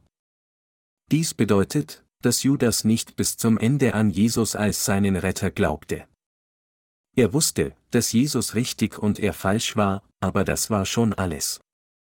Er hätte weitergehen müssen, sich selbst verleugnen und an Jesus Christus glauben müssen. Er hätte sagen sollen, Jesus, du bist mein Retter. Ich glaube an alles, was du für mich getan hast, als du auf diese Erde kamst. Du hast alle meine Sünden auf dich genommen, indem du dich taufen ließt, und du bezahltest alle meine Sünden, indem du dein Blut am Kreuz vergossen hast. Hätte Judas angenommen, was der Sohn Gottes für ihn getan hat, wäre er von allen seinen Sünden gerettet worden. Wenn sie diejenigen gebären, die sich gegen die Wahrheit stellen, können sie nicht vermeiden, in die Hölle zu gehen. Törichte Menschen fordern Gottes Gerechtigkeit bis zum Ende heraus, nur um in die Hölle geworfen zu werden. Genau wie Judas widersetzen sie sich Gottes Autorität und enden in der Hölle. Der böseste von allen ist jemand, der behauptet, mehr Gerechtigkeit aus seinem eigenen zu haben als Gottes Gerechtigkeit. Obwohl Judas bereute, was er getan hatte, indem er sagte, ich habe Unrecht getan, dass ich unschuldiges Blut verraten habe, glaubte er nicht wirklich bis zum Ende an Jesus als den Sohn Gottes. Er glaubte nicht, dass der Sohn Gottes all seine Sünden durch das Evangelium aus Wasser und Geist auf sich genommen hatte. Judas hat Jesus nicht als Christus empfangen. Seine Reue stützte sich also nur auf eine ethische Dimension, und er wurde in die Hölle geworfen. Klagend, ich habe Unrecht getan, dass ich unschuldiges Blut verraten habe, warf Judas die 30 Silberlinge, die er erhalten hatten, den Hohepriestern und Ältesten zu Füßen, ging hinaus und erhängte sich. Warum hat Judas sich erhängt? Es ist, weil er seine eigene Gerechtigkeit bis zum Ende durchsetzen wollte. Er hätte vielmehr seine eigene Gerechtigkeit wegwerfen sollen, und er hätte stattdessen durch Glauben an die Gerechtigkeit Gottes gerettet werden sollen. Judas hätte Jesus als den Sohn Gottes annehmen sollen, und er hätte glauben sollen, dass dieser Sohn Gottes ihn durch sein Wasser und Blut von Sünde gerettet hat. Gott machte die brennende, feurige Hölle für diejenigen, die zu stur sind, um an seine Gerechtigkeit zu glauben. Judas hätte annehmen sollen, dass Jesus Christus sich selbst für solche verdorbenen Menschen ihn selbst geopfert hatte, aber er weigerte sich, das Evangelium aus Wasser und Geist anzunehmen und trotzdem bis zum Ende. Mit anderen Worten, seine Gedanken gingen nur so weit, Jesus als etwas tugendhafter als sich selbst anzuerkennen. Meine Glaubensgenossen, Sie können Ihre Gedanken nur verleugnen, wenn Sie genug Glauben haben, um zu sagen, Gott, ich liege zu 100% falsch, aber du bist zu 100% richtig. Nur wenn wir dies so zugeben, kann Jesus Christus in unsere Herzen kommen, nur dann werden wir von all unseren Sünden befreit. Die Bibel sagt, als aber der Herr sah, dass der Menschen Bosheit groß war auf Erden und alles Dichten und Trachten ihres Herzens nur böse war immer da, 1. Mose 6 zu 5. Nur wenn wir von ganzem Herzen zugeben, dass unsere Denkweise und unsere Gedanken grundsätzlich böse und trügerisch sind, können wir dann anerkennen, dass nur das Wort Gottes wahr und gut ist. Und wir können dann die Vergebung der Sünden empfangen, indem wir glauben, dass Jesus, der Sohn Gottes, der Christus ist, der durch das Evangelium aus Wasser und Geist gekommen ist. Denken Sie, nur Judas hat Gott herausgefordert? Viele andere haben sich auch geweigert, das Evangelium aus Wasser und Geist in ihren Herzen anzunehmen und sich Gott widersetzt. Auch jetzt fordern unzählige Theologen, berühmte Pastoren und Gemeindeführer und im sogenannten Mainstream-Christentum Gottes Gerechtigkeit mit ihrer eigenen Gerechtigkeit heraus, nur um zerstört zu werden, genau wie Judas. Keins Opfer war eines, das in einer Weise dargebracht wurde, was er für richtig hielt. Er könnte gesagt haben, Gott, nimm mein Opfer an. Was? Du willst es nicht annehmen? Nimm es an. Er gab sein Opfer in einer Weise, die er wählte, und nicht gemäß der von Gott aufgestellten Satzungen. Wie im dritten Buch Mose geschrieben steht, müssen Menschen Gottes Gesetz der Erlösung kennen, wo Sünde auf ein Lamm übertragen wird, wenn die Hände eines Sünders auf dessen Kopf gelegt werden. Viele Menschen akzeptieren nicht die Tatsache, dass all die Sünden dieser Welt auf Jesus übertragen wurden, als er von Johannes dem Täufer in Form des Auflegens der Hände getauft wurde. Wie hätte Jesus meine gegenwärtigen Sünden vor mehr als 2000 Jahren durch seine Taufe wegnehmen können? Das heutige Christentum trotz der Gerechtigkeit Gottes mit dem, was es durch die Gedanken des Fleisches weiß, obwohl Gott sie warnt, indem er sagt, diese aber lästern alles, wovon sie nichts verstehen, was sie aber von Natur aus kennen wie die unvernünftigen Tiere, daran verderben sie, Judas 1, 10. Deshalb ist das Christentum zu einer der weltlichen Religionen geworden. Mit anderen Worten, es rühmt sich menschliche Errungenschaften und Eifer mit den Worten, unsere Denomination hat viele Märtyrer, Tausende von Dienern Gottes und Hunderte von Missionaren hervorgebracht und in einem Jahr 500 Gemeinden gegründet. Bitte, Gott, nimm unsere Hingabe an. So geben Christen sogar jetzt unzählige Opfer, genau wie die von Kain. Die Bibel sagt uns jedoch deutlich, und der Herr sah gnädig an Abel und sein Opfer, aber Kain und sein Opfer sah er nicht gnädig an. Dass Gott Abels Opfer gnädig ansah, bedeutet, dass er es in Freude annahm. Mit anderen Worten, Gott hat Abels Herz und das Opfer, das er ihm gab, gut geheißen. Abels Opfer war angemessen für das Herz Gottes. Aber Gott sah kein und sein Opfer nicht gnädig an. Obwohl kein sein Opfer mit so viel Aufwand vorbereitet hatte, nahm Gott es nicht an. Was nützt es, Gott Opfergaben dazu bringen, wenn er sie nicht annimmt? Es ist alles nutzlos, nicht wahr? Selbst wenn Gott sie nicht annimmt, wenn man haufenweise Opfer bringen würde, bedeutet das dann, dass Himmel und Hölle auf der Grundlage seiner Menge bestimmt würden? Würde Gott unsere Opfer annehmen, solange wir haufenweise bringen, selbst wenn er sagt, dass er solche Opfer nicht annehmen wird? Sie müssen erkennen, dass je mehr sie bringen und opfern, was Gott verachtet, desto unruhiger und wütender wird er. Je mehr Opfer dargebracht werden, die Gott nicht gefallen, desto mehr Zorn Gottes häuft sich auf ihr Haupt. Ein gewisser Pastor, den ich kenne, hat sein ganz Leben lang mit legalistischer Strenge gedient und wollte im Alter von 70 Jahren in den Ruhestand gehen. Er wurde jedoch immer noch gequält, weil er Sünde in seinem Herzen hatte, und so kam er einmal zu den Gebetsexerzitien, die meine Mutter leitete. Dort betete er so, Gott, ich nähere mich jetzt meinem Ruhestand, und meine Zeit ist auch nahe, aber ich habe so viele Sünden in meinem Herzen. Trotzdem habe ich die vergangenen 70 Jahre so für dich gelebt, und so wirst du mich trotzdem annehmen. Gott, ich glaube an dich. Hättest du mir nicht deine Gnade gegeben und wäre ich nicht gerettet worden, wie hätte ich jemals bis zum Alter von 70 Jahren dienen können? Ich vertraue auf dich. Meine Glaubensgenossen, da dieser Pastor seine 40 Jahre Dienst als Pastor mitbrachte und zu Gott betete, ihn anzunehmen, würde er den Himmel betreten können oder nicht? Leider wird er nicht im Himmel willkommen geheißen. Jeder, der ein sündiges Herz hat, kann niemals in den Himmel kommen. Leider war es für den Pastor eine unbestreitbare Tatsache, dass er auch Sünde in seinem Herzen hatte, und deshalb besuchte er jedes Gebetstreffen oder jede Gemeinde, um dieses Problem zu lösen. Er hatte immer noch sein eigenes Ego, und so prallte er damit, dass er nie in eine Kirche oder in eine Gebetsstätte ging, die mit Ketzerei behaftet war. Er klammerte sich an seinen kleinen Stolz und sagte, ich werde niemals an einen Ort gehen, der als Ketzerei bezeichnet wird, selbst wenn ich für meine Sünden zur Hölle gehen werde. Meine Glaubensgenossen, suchen Sie jetzt danach, Gott wegen Ihres eigenen Stolzes zu konfrontieren? Würde Gott jemanden, der seinen Stolz nicht aufgibt, in den Himmel senden, jemanden, der es wagt, Gott zu konfrontieren und versucht, über ihn zu gewinnen? Natürlich nicht. Auf wen bezieht sich die heutige Schriftpassage?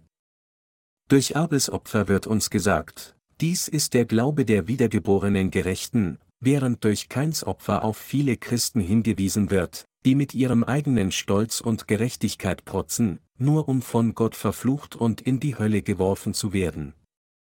Sie spricht gleichzeitig über beide Arten von Menschen und ihrem Glauben. Während wir darauf hören sollten, was Gott über uns sagt, müssen wir auch darauf hören, was Gott anderen sagt. Menschen wie kein schuften ihr ganzes Leben lang, um die Opfer von der Frucht des Feldes bis zu dem Tag zu bereiten, an dem sie sterben. Sie sagen, heute habe ich dieses Morgengebet verpasst, aber ich werde sicher morgen teilnehmen. Dieses Jahr war ich etwas unehrlich mit meinem Zehnten, aber nächstes Jahr werde vollkommen treu sein. Ich werde Evangelisationsprogramme besuchen, um das Evangelium zu predigen. Ich werde Zeugnis von Jesus zu hunderten Menschen in einem Jahr geben. Ich werde meinem Pastor keine Mühe verursachen. Ich werde versuchen, kein Treffen zu verpassen. Aber können Sie wirklich all diese Vorsätze einhalten? Ihre Herzen wollen dies, aber Ihr Fleisch ist zu schwach, und so verfehlen Sie immer Ihre Ziele. Schließlich kommt eine Zeit, in der der Vorhang des Lebens gezogen werden muss. Gott ruft sie, deine Zeit ist abgelaufen. Sie sagen dann, hier, bitte nimm mich an. Bitte nimm diesen Sünder vieler Missetaten an. Ich komme zu dir nach Hause. Ich bin ein Sünder. Ich bin der schlimmste Sünder. Aber hier, ich glaube dennoch an dich, also bitte nimm mich an, so wie ich bin. Sie hinterlassen ihren Willen auch ihren Kindern mit den Worten, meine Kinder, glaubt an Jesus treu. Ich werde euch zuerst verlassen. Ich gehe vor euch zum Himmelreich, um den Platz für euch vorzubereiten, und so kommt später, um mich dort zu treffen. Ich bin sicher, dass, wenn ihr nur irgendwie an Jesus glaubt, ihr mich alle im Himmelreich treffen werdet. Dieser Großvater geht. Dieser Vater geht. Auf Wiedersehen, meine kostbaren Kinder. Dennoch bleiben ihre Herzen wegen ihrer vielen Sünden ängstlich.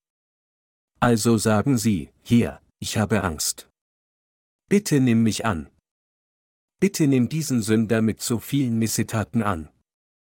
O Herr, ich glaube an dich. Bitte nimm mich an. Ich glaube, dass du mich annehmen wirst, wie ich bin. Amen. Ich glaube an dich. Weil sie keine Heißgewissheit haben, bitten sie andere, das folgende Lied bis sie verscheiden zu singen, übergehe mich nicht, o sanfter Retter, höre meinen demütigen Schrei, während du andere rufst, übergehe mich nicht. Dann sterben sie. Diese Menschen wurden bis zu ihrem Tod vom falschen Evangelium getäuscht.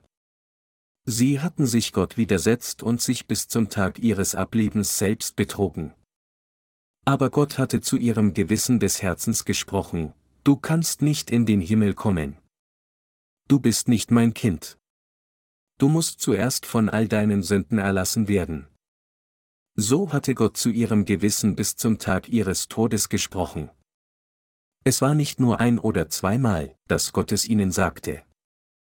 Er hatte es ihnen immer wieder gesagt, als sie jung waren, bis sie im Sterben lagen. Übergehe mich nicht, o sanfter Retter, höre meinen demütigen Schrei, während du andere rufst, übergehe mich nicht. Doch alle Zeit sangen sie nur, übergehe mich nicht, o sanfter Retter, höre meinen demütigen Schrei, während du andere rufst, übergehe mich nicht, und beteten, Herr, ich glaube, dass ich zum Himmel gehen werde. Bitte nimm mich an. Zum Gewissen solcher Menschen sagt der Herr, ihr könnt nicht in den Himmel kommen. Ihr seid hier nicht erlaubt. Habt ihr denn nicht immer noch Sünde in eurem Herzen? Ihr solltet wissen, dass, wenn ihr Sünde habt, ihr nicht im Himmel erlaubt seid. Ohne Ausnahme besuchte der Herr eindeutig ihre Herzen und machte es ihnen offenbar. Doch obwohl ihre Herzen von Sorge erfüllt waren, unterwarfen sie sich dennoch nicht der Stimme Gottes, sondern achteten stattdessen auf das, was andere sagen könnten, verwalteten ihre äußere Erscheinung, um vorzugeben, friedvoll zu sein, und sagten, ich glaube, der Herr wird mich annehmen, so wie ich bin. Bis zum Ende trotzen sie Gott und täuschen sich selbst, betrügen Gott und missbrauchen seinen Namen. Wohin würden Menschen gehen, die sich bis zum Ende selbst betrügen? Weil unzählige Menschen sich selbst betrügen, werden sie letztlich in der Hölle enden. Sie werden sicher nicht in Hölle gehen, wenn sie ihr eigenes Herz nicht betrügen. Deine Erlösung ist problematisch. Hast du keine Sünde? Gott kommt zum Gewissen der Menschen und sagt solche Dinge. Trotzdem sind Menschen so darauf bedacht, was andere über sie sagen könnten, dass sie sich nicht so zeigen, wie sie wirklich sind, und sich daher selbst betrügen. Menschen wie diese können keine Gnade von Gott finden. Wissen Sie, wie viele Menschen auf dieser Welt so sind?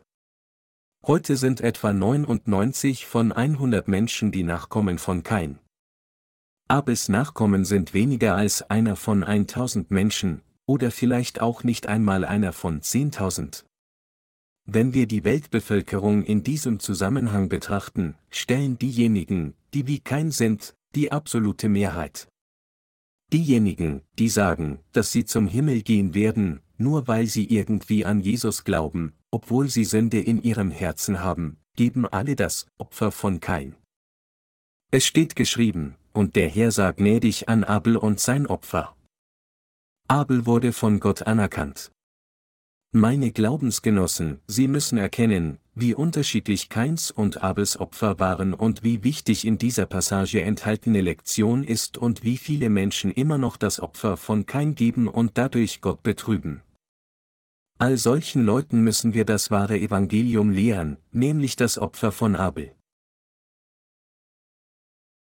Was ist das Evangelium aus Wasser und Geist, von dem die Bibel spricht? In Matthäus 3, 13 bis 17 lesen wir einen Bericht, in dem Jesus alle Sünden aller Sünder auf sich nahm, als er auf diese Erde kam. Was wir zuerst erkennen sollten, ist, dass Jesus nicht wegen seiner Demut von Johannes dem Täufer getauft wurde, um uns dadurch ein Zeichen dieser Demut zu zeigen. Die Taufe, die Jesus von Johannes dem Täufer erhielt, war der Dienst, bei dem er, auf einmal, die Sünden dieser Welt auf sich trug. Wir müssen zuerst richtig wissen, dass Jesus von Johannes dem Täufer getauft wurde, um all unsere Sünden wegzunehmen. Dieses Bewusstsein ist absolut notwendig, um das Evangelium aus Wasser und Geist zu kennen und zu verstehen. Die Wahrheit des Evangeliums aus Wasser und Geist ist das entscheidende Wissen der Wahrheit, das für sie unerlässlich ist, damit sie von Sünde befreit werden können, und es ist Gottes Kraft. Die Taufe, durch die Jesus all die Sünden der Sünde dieser Welt ein für allemal nahm, ist kein geringfügiges Ereignis, das einfach ignoriert werden kann. Es ist bedeutsam und ein absolut unverzichtbares Element für unsere Errettung. Vor langer Zeit erhielten alle Apostel die Vergebung der Sünden, indem sie sowohl an die Taufe Jesu und sein Blut am Kreuz glaubten, und sie alle predigten diesen Glauben. Auch der Apostel Petrus bezeugte diese Wahrheit des Evangeliums in 1. Petrus 3, 21. Allerdings nehmen die Menschen heutzutage Jesu Taufe zu leicht. Während sie an Jesu Kreuz als die Achse des Heils glauben, messen sie seiner Taufe keine Bedeutung bei und einige verzichten sogar ganz auf sie. Nichtsdestotrotz werden sie jetzt erkennen, dass die Taufe Jesu und sein Blut am Kreuz die einzige Wahrheit darstellen, die uns rettet. Christen von heute glauben gut und gerne an Jesu Blut am Kreuz, und sie predigen es auch treu. Sie sind sich daher der Bedeutung der Taufe, die Jesus erhielt, völlig unbewusst und wollen sie auch nicht erforschen.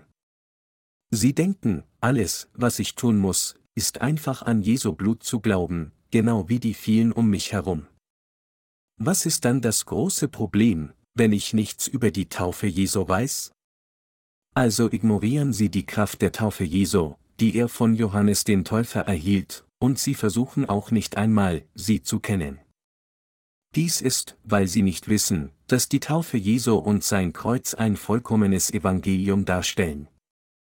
Damit Menschen nicht die Vergebung ihrer Sünden empfangen sollten, hat Satan auf seinen hinterhältigen Wegen das Wort des Evangeliums aus Wasser und Geist durch die Geschichte des Christentums verdeckt und sie stattdessen an ein halbfertiges Evangelium glauben lassen, was wirklich überhaupt kein Evangelium ist. Können all diejenigen, die in ihren Sünden gebunden sind, von ihren Sünden gerettet werden, wenn sie nur an Jesu Blut am Kreuz glauben? Nein, sie können niemals so gerettet werden. Weil sie jedoch alle Zeit geglaubt haben, dass man von Sünde gerettet wird, wenn man nur an Jesu Blut am Kreuz glaubt, haben sie versagt, die Bedeutung der Taufe von Jesus zu schätzen und sie völlig ignoriert. Satan weiß sehr gut, dass, egal wie inbrünstig Menschen an Jesus glauben, ihr Glaube vergeblich sein wird, wenn sie die Bedeutung der Taufe, die er von Johannes dem Täufer empfangen hat, und ihre Kraft nicht kennen. Deshalb behindert Satan sie auch heute noch durch weltliche Kirchen, so dass Menschen geistlich blind bleiben und nicht an das Evangelium aus Wasser und Geist glauben können. Satans Ziel ist es daher, das Evangelium aus Wasser und Geist mit einem falschen Evangelium vor den Augen der Menschen zu verstecken, damit Christen nicht in der Lage wären, über die Taufe von Jesus zu erfahren. Die Beweise der Bibel verkünden, dass Jesus die Sünden aller Sünde dieser Welt ein für allemal durch seine Taufe auf sich nahm. Der erste Beweis stammt aus Matthäus 3, 15, wo uns gesagt wird, dass all die Sünden dieser Welt ein für allemal auf Jesus übertragen wurden, als Johannes der Täufer Jesus Christus taufte, Jesus aber antwortete und sprach zu ihm, Lass er jetzt geschehen. Denn so gebührt es uns, alle Gerechtigkeit zu erfüllen da ließ er es geschehen. Die Taufe Jesu durch Johannes den Täufer war, um die Sünden der Menschen dieser Welt ein für allemal auf sich zu nehmen. Hier sind die Worte, denn so, auf Griechisch, Rotoskar. Diese Worte bedeuten, nur auf diese Weise, am passendsten, oder, es gibt keinen anderen Weg als diesen. Um alle Gerechtigkeit zu erfüllen, ist Pasan Dikaiosunen, auf Griechisch, was bedeutet, der fairste Zustand, der überhaupt keinen Mangel hat.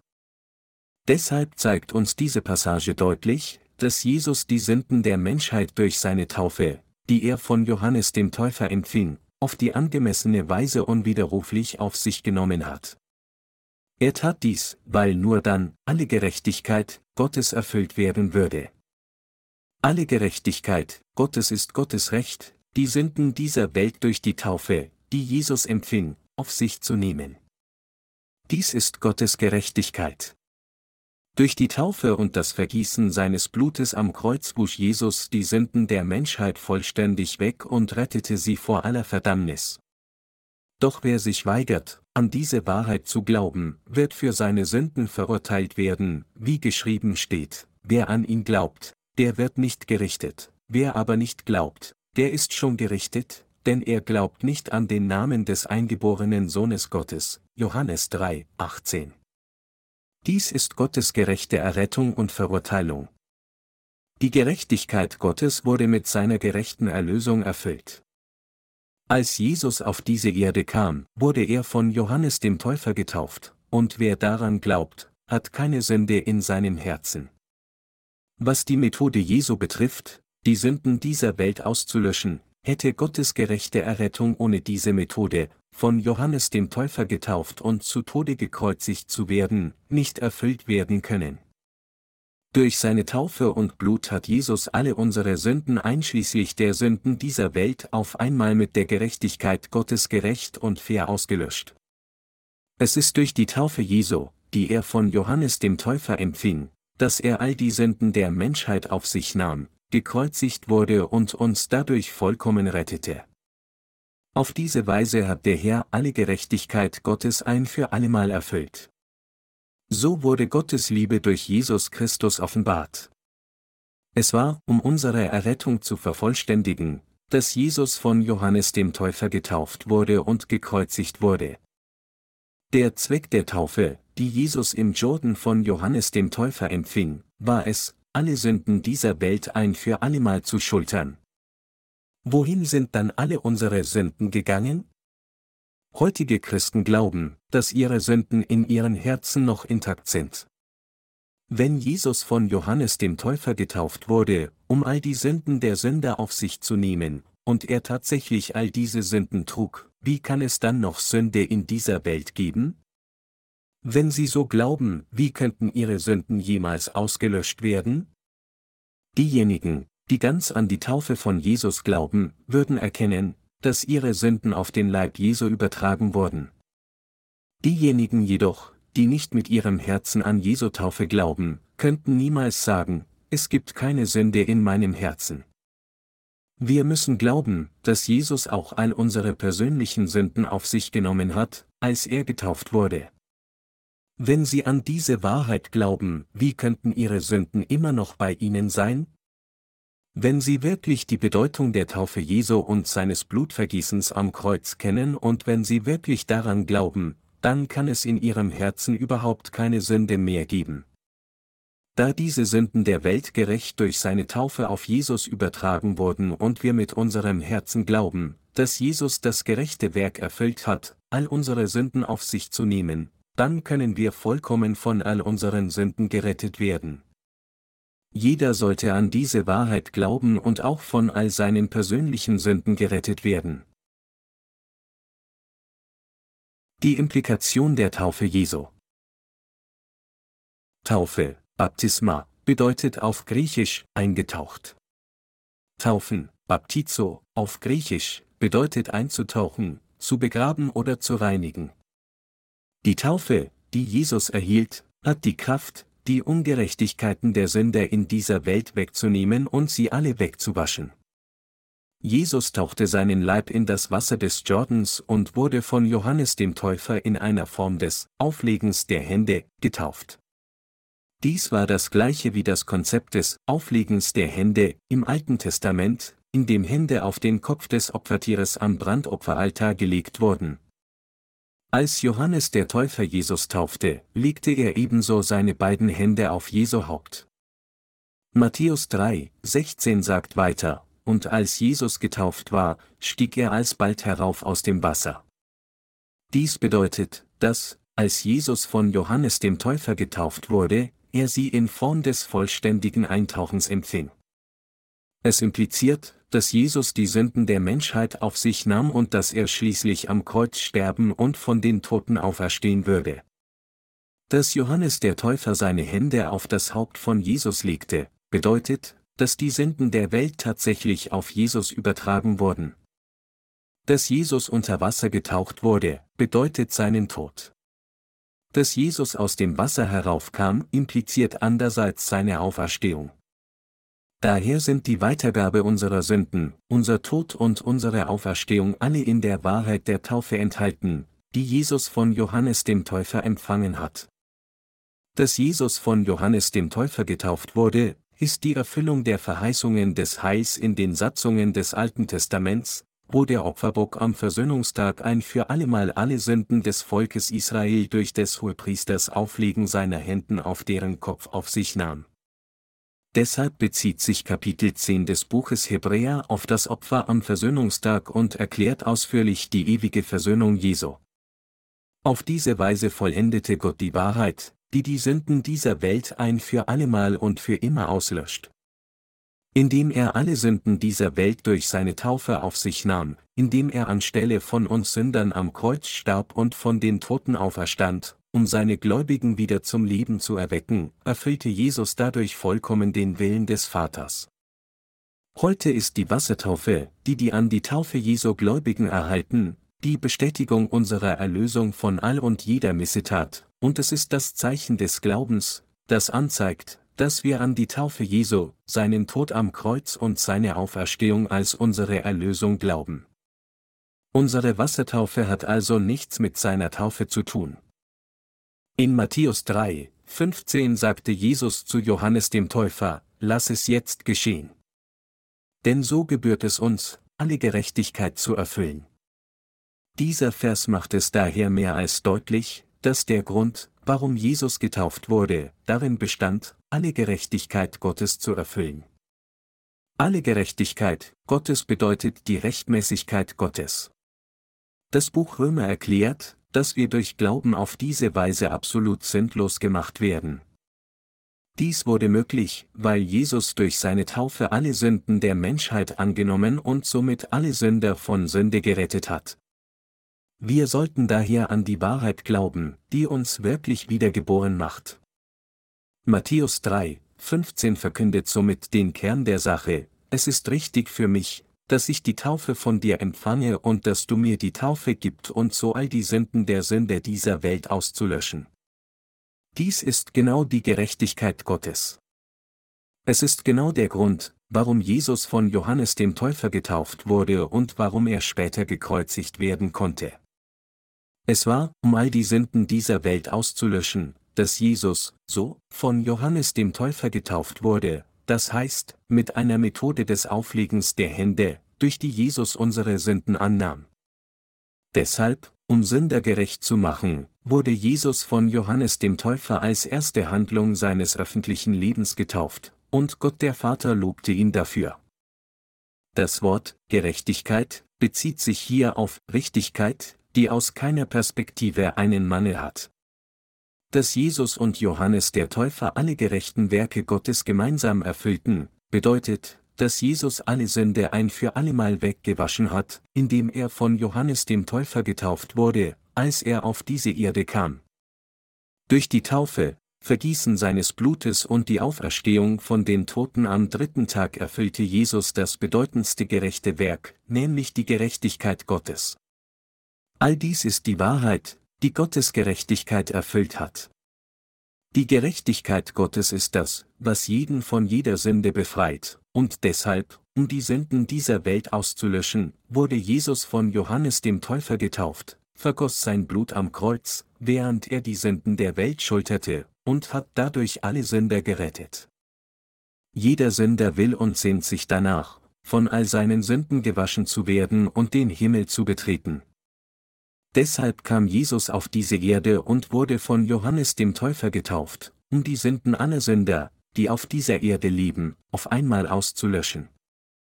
Weil Jesus von Johannes dem Täufer getauft wurde, wurden die Sünden dieser Welt von den Menschen dieser Welt fortgenommen und auf den Leib Jesu übertragen. Es war so passend für Jesus, all die gerechten Werke Gottes zu erfüllen, indem er auf diese Weise getauft wurde.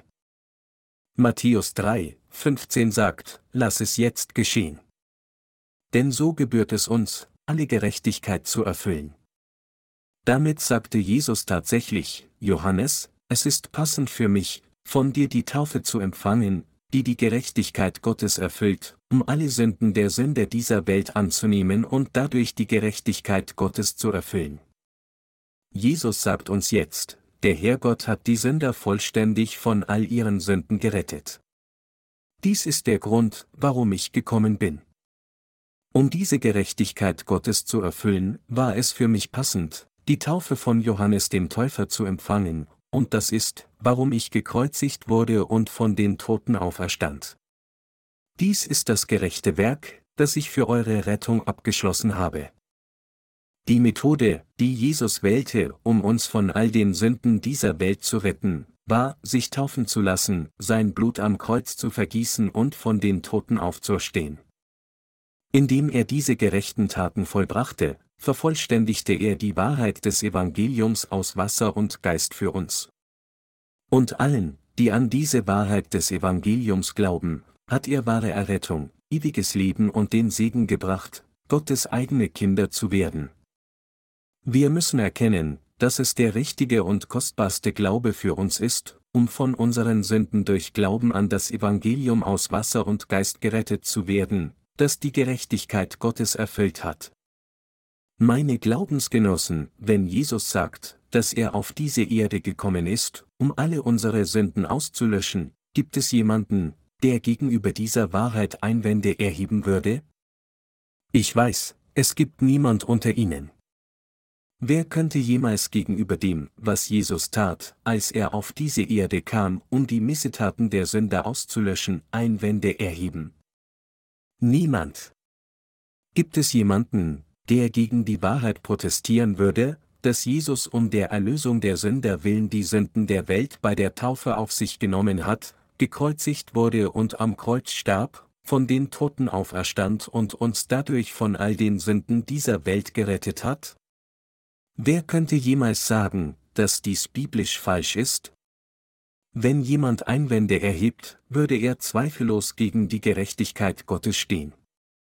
Ob ein Sünder von seinen Sünden gewaschen werden kann oder nicht, hängt davon ab, ob er an die Taufe Jesu und sein Blut am Kreuz glaubt oder nicht.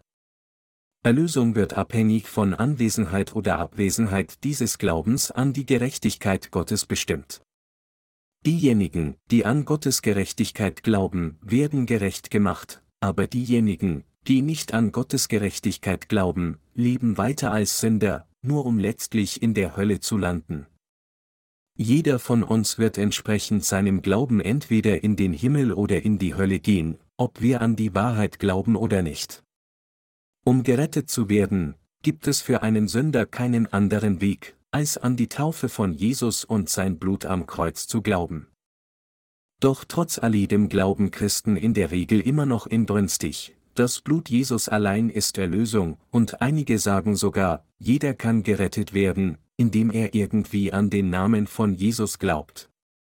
Andere behaupten, um gerettet zu werden, muss man nur an Jesus glauben und tugendhaft leben.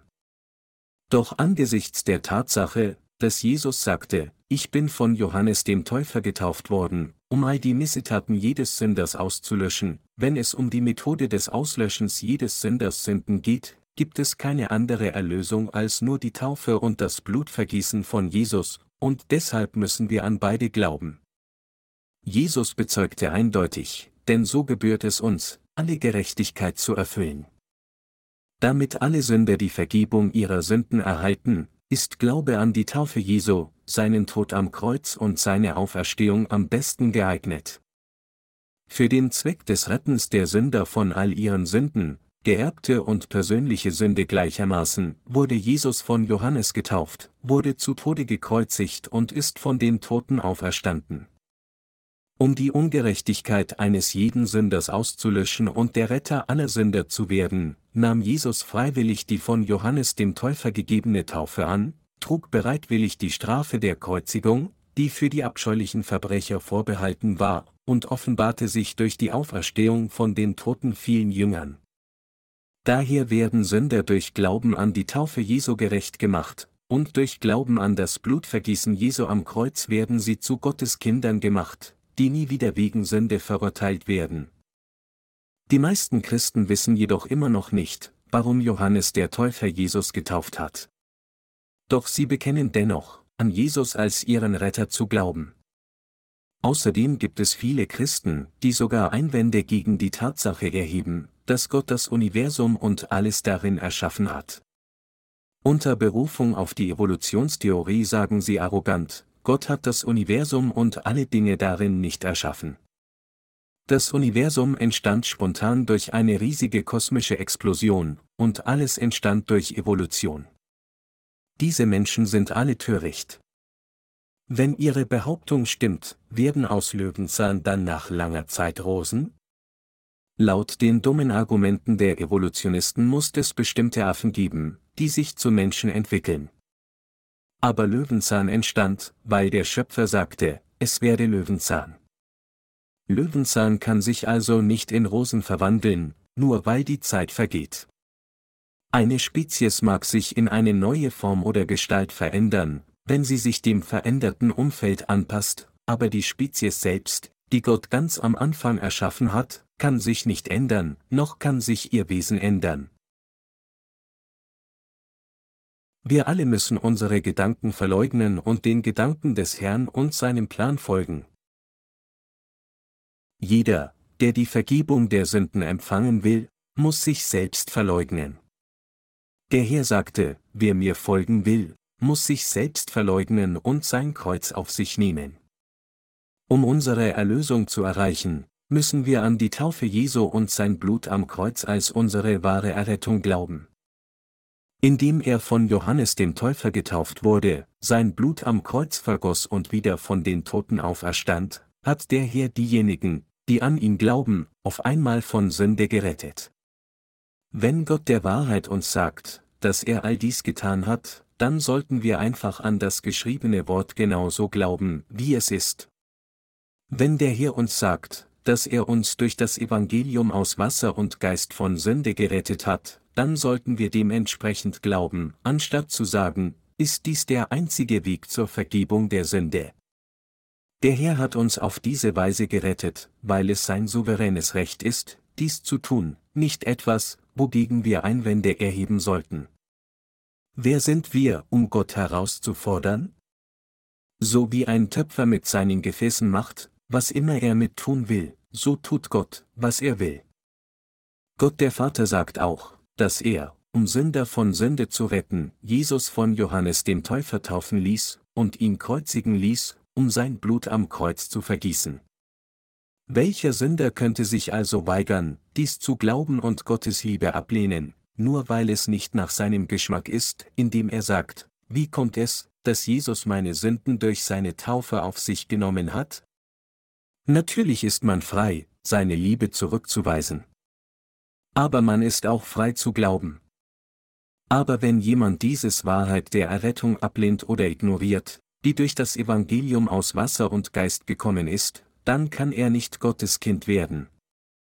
Er wird ein Sünder bleiben, denn er glaubt nicht.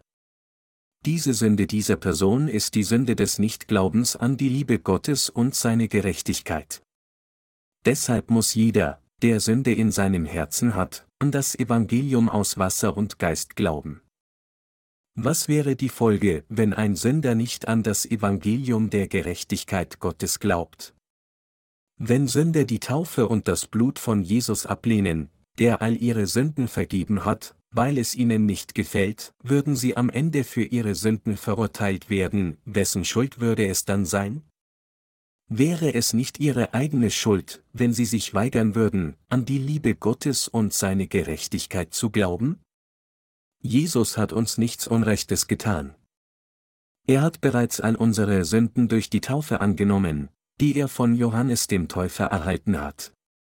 Würden sie an die Gerechtigkeit Gottes glauben, oder würden sie vielmehr nicht glauben und sie bis zum Ende ablehnen, auch wenn sie sündig bleiben? Sind ihre Herzen bereit, das Evangelium aus Wasser und Geist abzulehnen? Ich ermahne daher alle von ihnen, diese Wahrheit in ihrem Herzen anzunehmen, von ihren Sünden befreit zu werden und die Werkzeuge von Gottes Gerechtigkeit zu werden, seine treuen Arbeiter. Glauben Sie an das Evangelium aus Wasser und Geist. Gottes Errettung wird dann zu ihnen kommen und der Himmel wird in ihrem Herzen erfüllt werden. Trachten Sie nach dem Evangelium aus Wasser und Geist. Sie werden dann die Wahrheit des Evangeliums aus Wasser und Geist finden, wie sie ist. Klopfen Sie an die Tür. Sie werden die Gerechtigkeit Gottes entdecken, die im Evangelium aus Wasser und Geist verborgen ist, und die Tore des Himmels werden sich ihnen öffnen. Wenn sie an das Evangelium aus Wasser und Geist glauben, durch das Jesus Sünder befreit hat, werden sie die Vergebung der Sünden und die Gabe des Heiligen Geistes erhalten. Es ist durch Glauben an das Evangelium aus Wasser und Geist, dass sie gerecht gemacht werden. Es ist durch Glauben an die Gerechtigkeit Gottes, dass sie sich in Gottes Kinder verwandeln und in den Himmel eintreten. Ob ihr Glaube von Gott anerkannt wird, liegt ganz bei ihnen. Für diejenigen von Ihnen, die immer noch Zweifel am Evangelium aus Wasser und Geist haben mögen, lassen Sie mich noch einmal die Bedeutung der Taufe Jesu wiederholen. Die Taufe, die Jesus empfing, bedeutet, dass die Sünden der Welt auf ihn übertragen wurden. Als Jesus von Johannes dem Täufer getauft wurde, wurden alle unsere Sünden auf das Lamm übertragen, so wie die Sünden der Israeliten im Alten Testament auf das Opfertier mit dem Auflegen der Hände übertragen wurden. Im Gegensatz zu den Sündern oder Hohepriestern des Alten Testaments, die ihre Hände auf ein Lamm oder Bock legten, um ihre täglichen und jährlichen Sünden zu übertragen, nahm Jesus jedoch mit seiner Taufe ein für allemal alle Sünden der ganzen Menschheit auf sich. Durch die Taufe, die er von Johannes dem Täufer empfing, mit anderen Worten, löschte der Herr all die Missetaten der Sünder am passendsten aus. Auch sie sollten daher ihre Hände auf Jesus legen und all ihre Sünden durch Glauben auf sein Haupt übertragen, indem sie an das Evangelium aus Wasser und Geist glauben. Die Priester des Alten Testaments gaben Tag für Tag Opfer. Der Hohepriester brachte auch einmal im Jahr ein Opfer dar, aber egal wie lange er dies tat, Sünde in ihren Herzen hörte nie auf. Wenn der Hohepriester starb, folgte ihm also sein Sohn als neuer Hohepriester und führte seine priesterlichen Aufgaben weiter. Im Gegensatz dazu ist Jesus der Hohepriester des Reiches Gottes geworden und hat das ewige Opfer mit seinem eigenen Leib dargebracht. Er nahm die Sünden der Welt nicht auf eines Tieres Leib, sondern auf seinen eigenen makellosen, sündlosen Leib durch seine Taufe, starb am Kreuz, ist von den Toten auferstanden und hat dadurch seinen Gläubigen ewiges Leben gebracht. Der Herr hat seine Gläubigen ein für allemal gereinigt, nicht mit dem Blut eines Bocks oder eines Stiers, sondern indem er seines eigenen Leibe zur Taufe und zum Bluten dargebracht hat. Diese Erlösung ist ewig. Wenn wir Tag für Tag die Vergebung unserer Sünden empfangen müssten, wie es im Zeitalter des Alten Testaments der Fall war, dann müsste Jesus auch jetzt noch im Fleisch auf dieser Erde leben. Um Sünder jedoch von den Sünden der Welt zu befreien, gab der Herr sein Leib Johannes dem Täufer hin, damit er getauft werden konnte, und nahm so all unsere Sünden an, vergoss sein Blut am Kreuz und machte dadurch all seine Gläubigen auf einmal heil. Mit anderen Worten, es ist durch das Evangelium seiner Taufe und seines Blutes am Kreuz, dass der Herr Sünder ein für allemal von Sünde gerettet hat.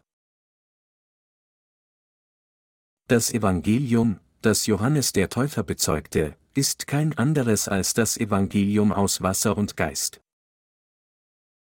Er, der bezeugen sollte, Jesus nahm all die Sünden der Welt auf sich, indem er von Johannes dem Täufer getauft wurde, war Johannes der Täufer.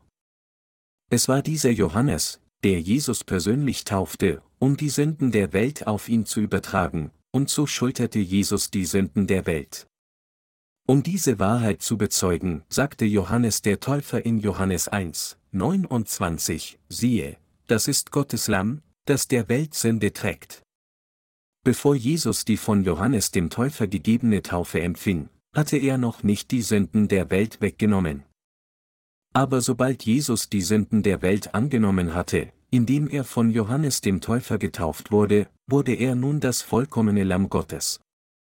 Es ist, weil Jesus von Johannes dem Täufer getauft wurde, dass Johannes sein Zeugnis ablegen konnte, indem er laut sagte, siehe, das ist Gottes Lamm, das der Welt Sünde trägt.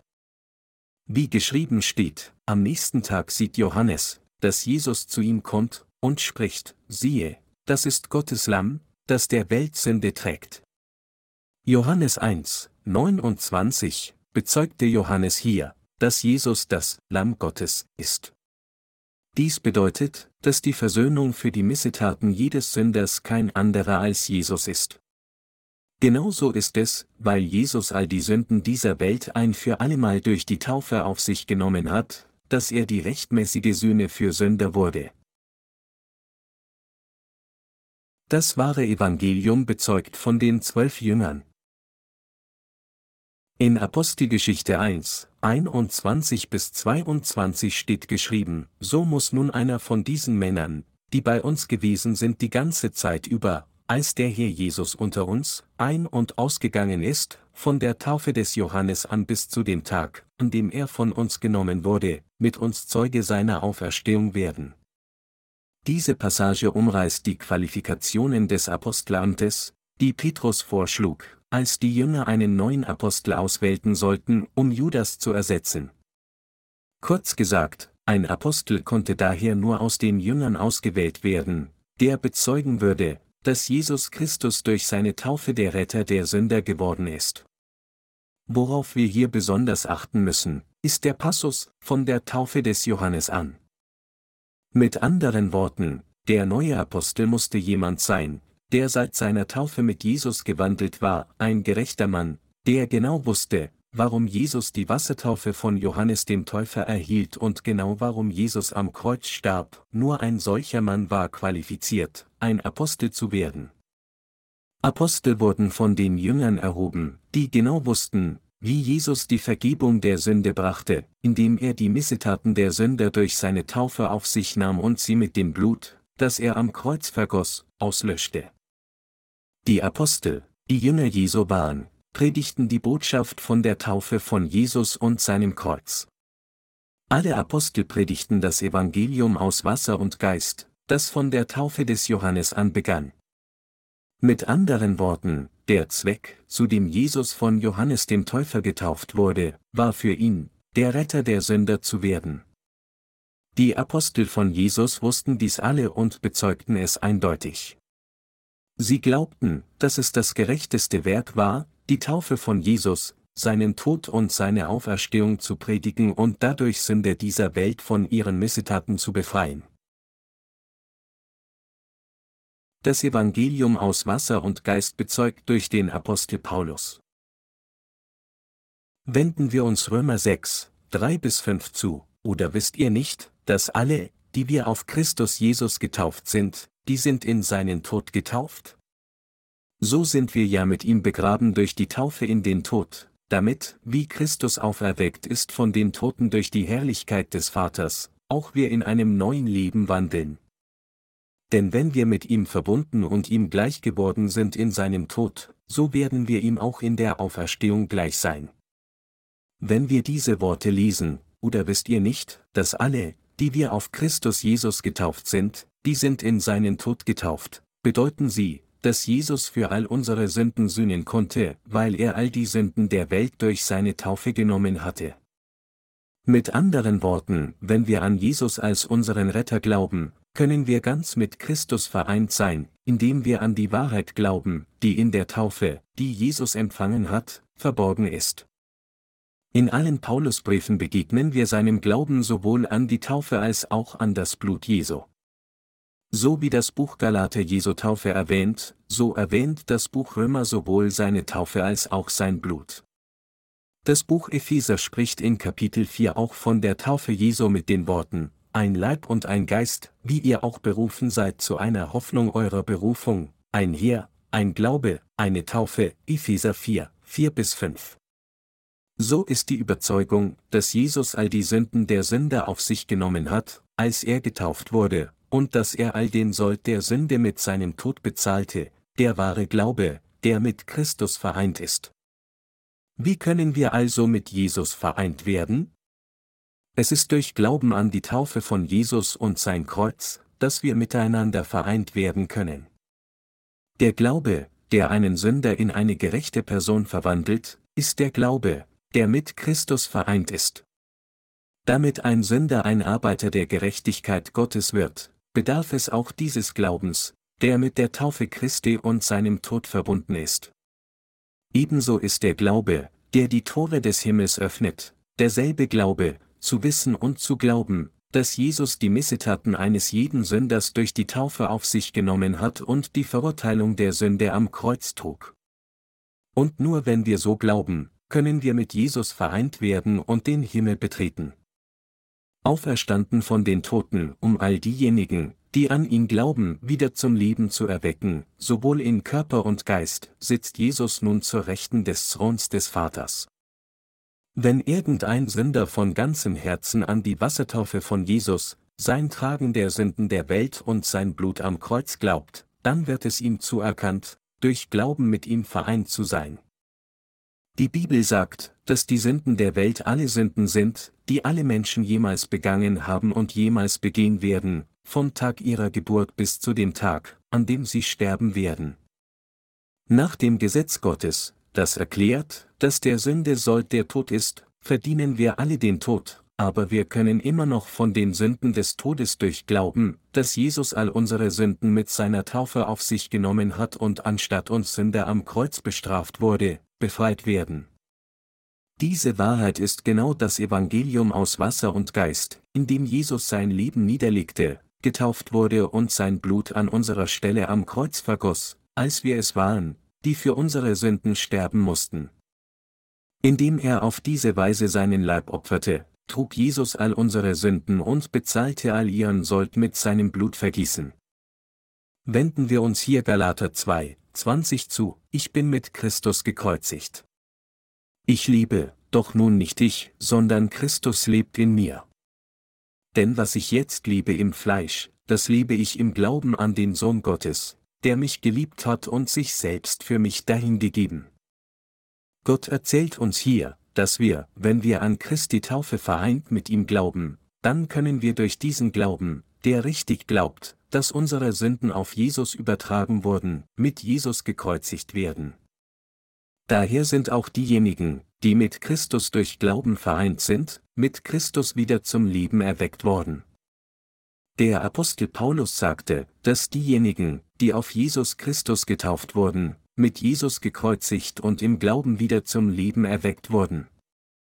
Es ist, weil wir an Jesus Taufe, seinem Tod am Kreuz und seiner Auferstehung, durch Glauben teilgenommen haben, dass unsere Seelen durch denselben Glauben zum Leben erweckt wurden. Jede Seele, die nicht an die Gerechtigkeit von Jesus Christus glaubt, ist eine tote Seele. Aber diejenigen, die an den Herrn vereint mit seiner Taufe glauben, sind bereits durch Glauben wieder zum Leben erweckt worden. Wodurch können die Seelen der Gerechten wieder leben? Durch Glauben an die Taufe des Sohnes Gottes, sein Kreuz und seine Auferstehung sind sie mit Christus vereint, von ihren Sünden für immer gereinigt und leben wieder. Um Sünder zu retten, nahm Jesus all ihre Sünden auf sich, indem er sich taufen ließ und sie auslöschte, und deshalb können wir durch Glauben daran, mit Christus vereint werden. Alle Gerechten in dieser Welt waren zuvor Sünder gewesen, die unzählige Übertretungen begangen hatten, aber durch Glauben an die Taufe und das Blut von Jesus, den Sohn Gottes, wurden sie wiedergeboren und erhielten als Gerechte neues Leben. Haben die Gerechten dann noch etwas, womit sie sich rühmen können? Nein, Sie wurden nur durch Glauben an die Taufe und Blut von Jesus gerecht gemacht. Ist es aus eigenem Verdienst, dass wir von Sünde befreit worden sind? Gar nicht. Dass Menschen wie wir, die täglich persönliche Sünden begehen, sündlos gemacht wurden, ist nicht unser eigenes Werk. Es ist das Werk der Taufe von Jesus und seines Kreuzes. Der Herr ist jetzt lebendig in den Herzen derer von uns, die an das Evangelium aus Wasser und Geist glauben. Das ist, weil es in ihrem Herzen Glauben gibt, der an das Wort der Taufe von Jesus, seines Todes und seiner Auferstehung glaubt. Glauben Sie ganz an die Wahrheit der Erlösung, dass Jesus all Ihre Sünden erlassen hat? Damit wir an Jesus glauben und ihm richtig nachfolgen können, müssen wir uns zuerst selbst verleugnen und die Vergebung der Sünden empfangen. Nur dann können wir Jesus nachfolgen.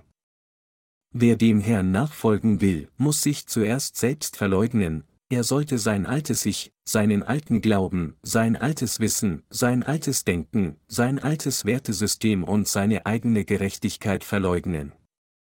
Es gibt so viele Sünder, die nicht in der Lage sind, ihre eigenen Gedanken zu verleugnen, nicht von ihren persönlichen Sünden erlassen werden können und geradewegs in die Hölle gehen. Feldhauptmann Naaman, der Befehlshaber der Armee des Königreichs Aram, ging zu Gottes Diener, um von seinem Aussatz geheilt zu werden. Zu der Zeit forderte Elisa, der Diener Gottes, Naaman auf, zum Jordan zu gehen und sich siebenmal zu waschen. Aber Feldhauptmann Naaman weigerte sich, Elisas Anweisung zu befolgen, indem er sagte, Denkst du, dass Abana und Papa, die Flüsse in meinem eigenen Land, schlechter sind als dieser Jordan? Denkst, dass ich all diesen Weg hierher kam, um ein Bad zu nehmen? Ich bin gekommen, um von meinem Aussatz geheilt zu werden.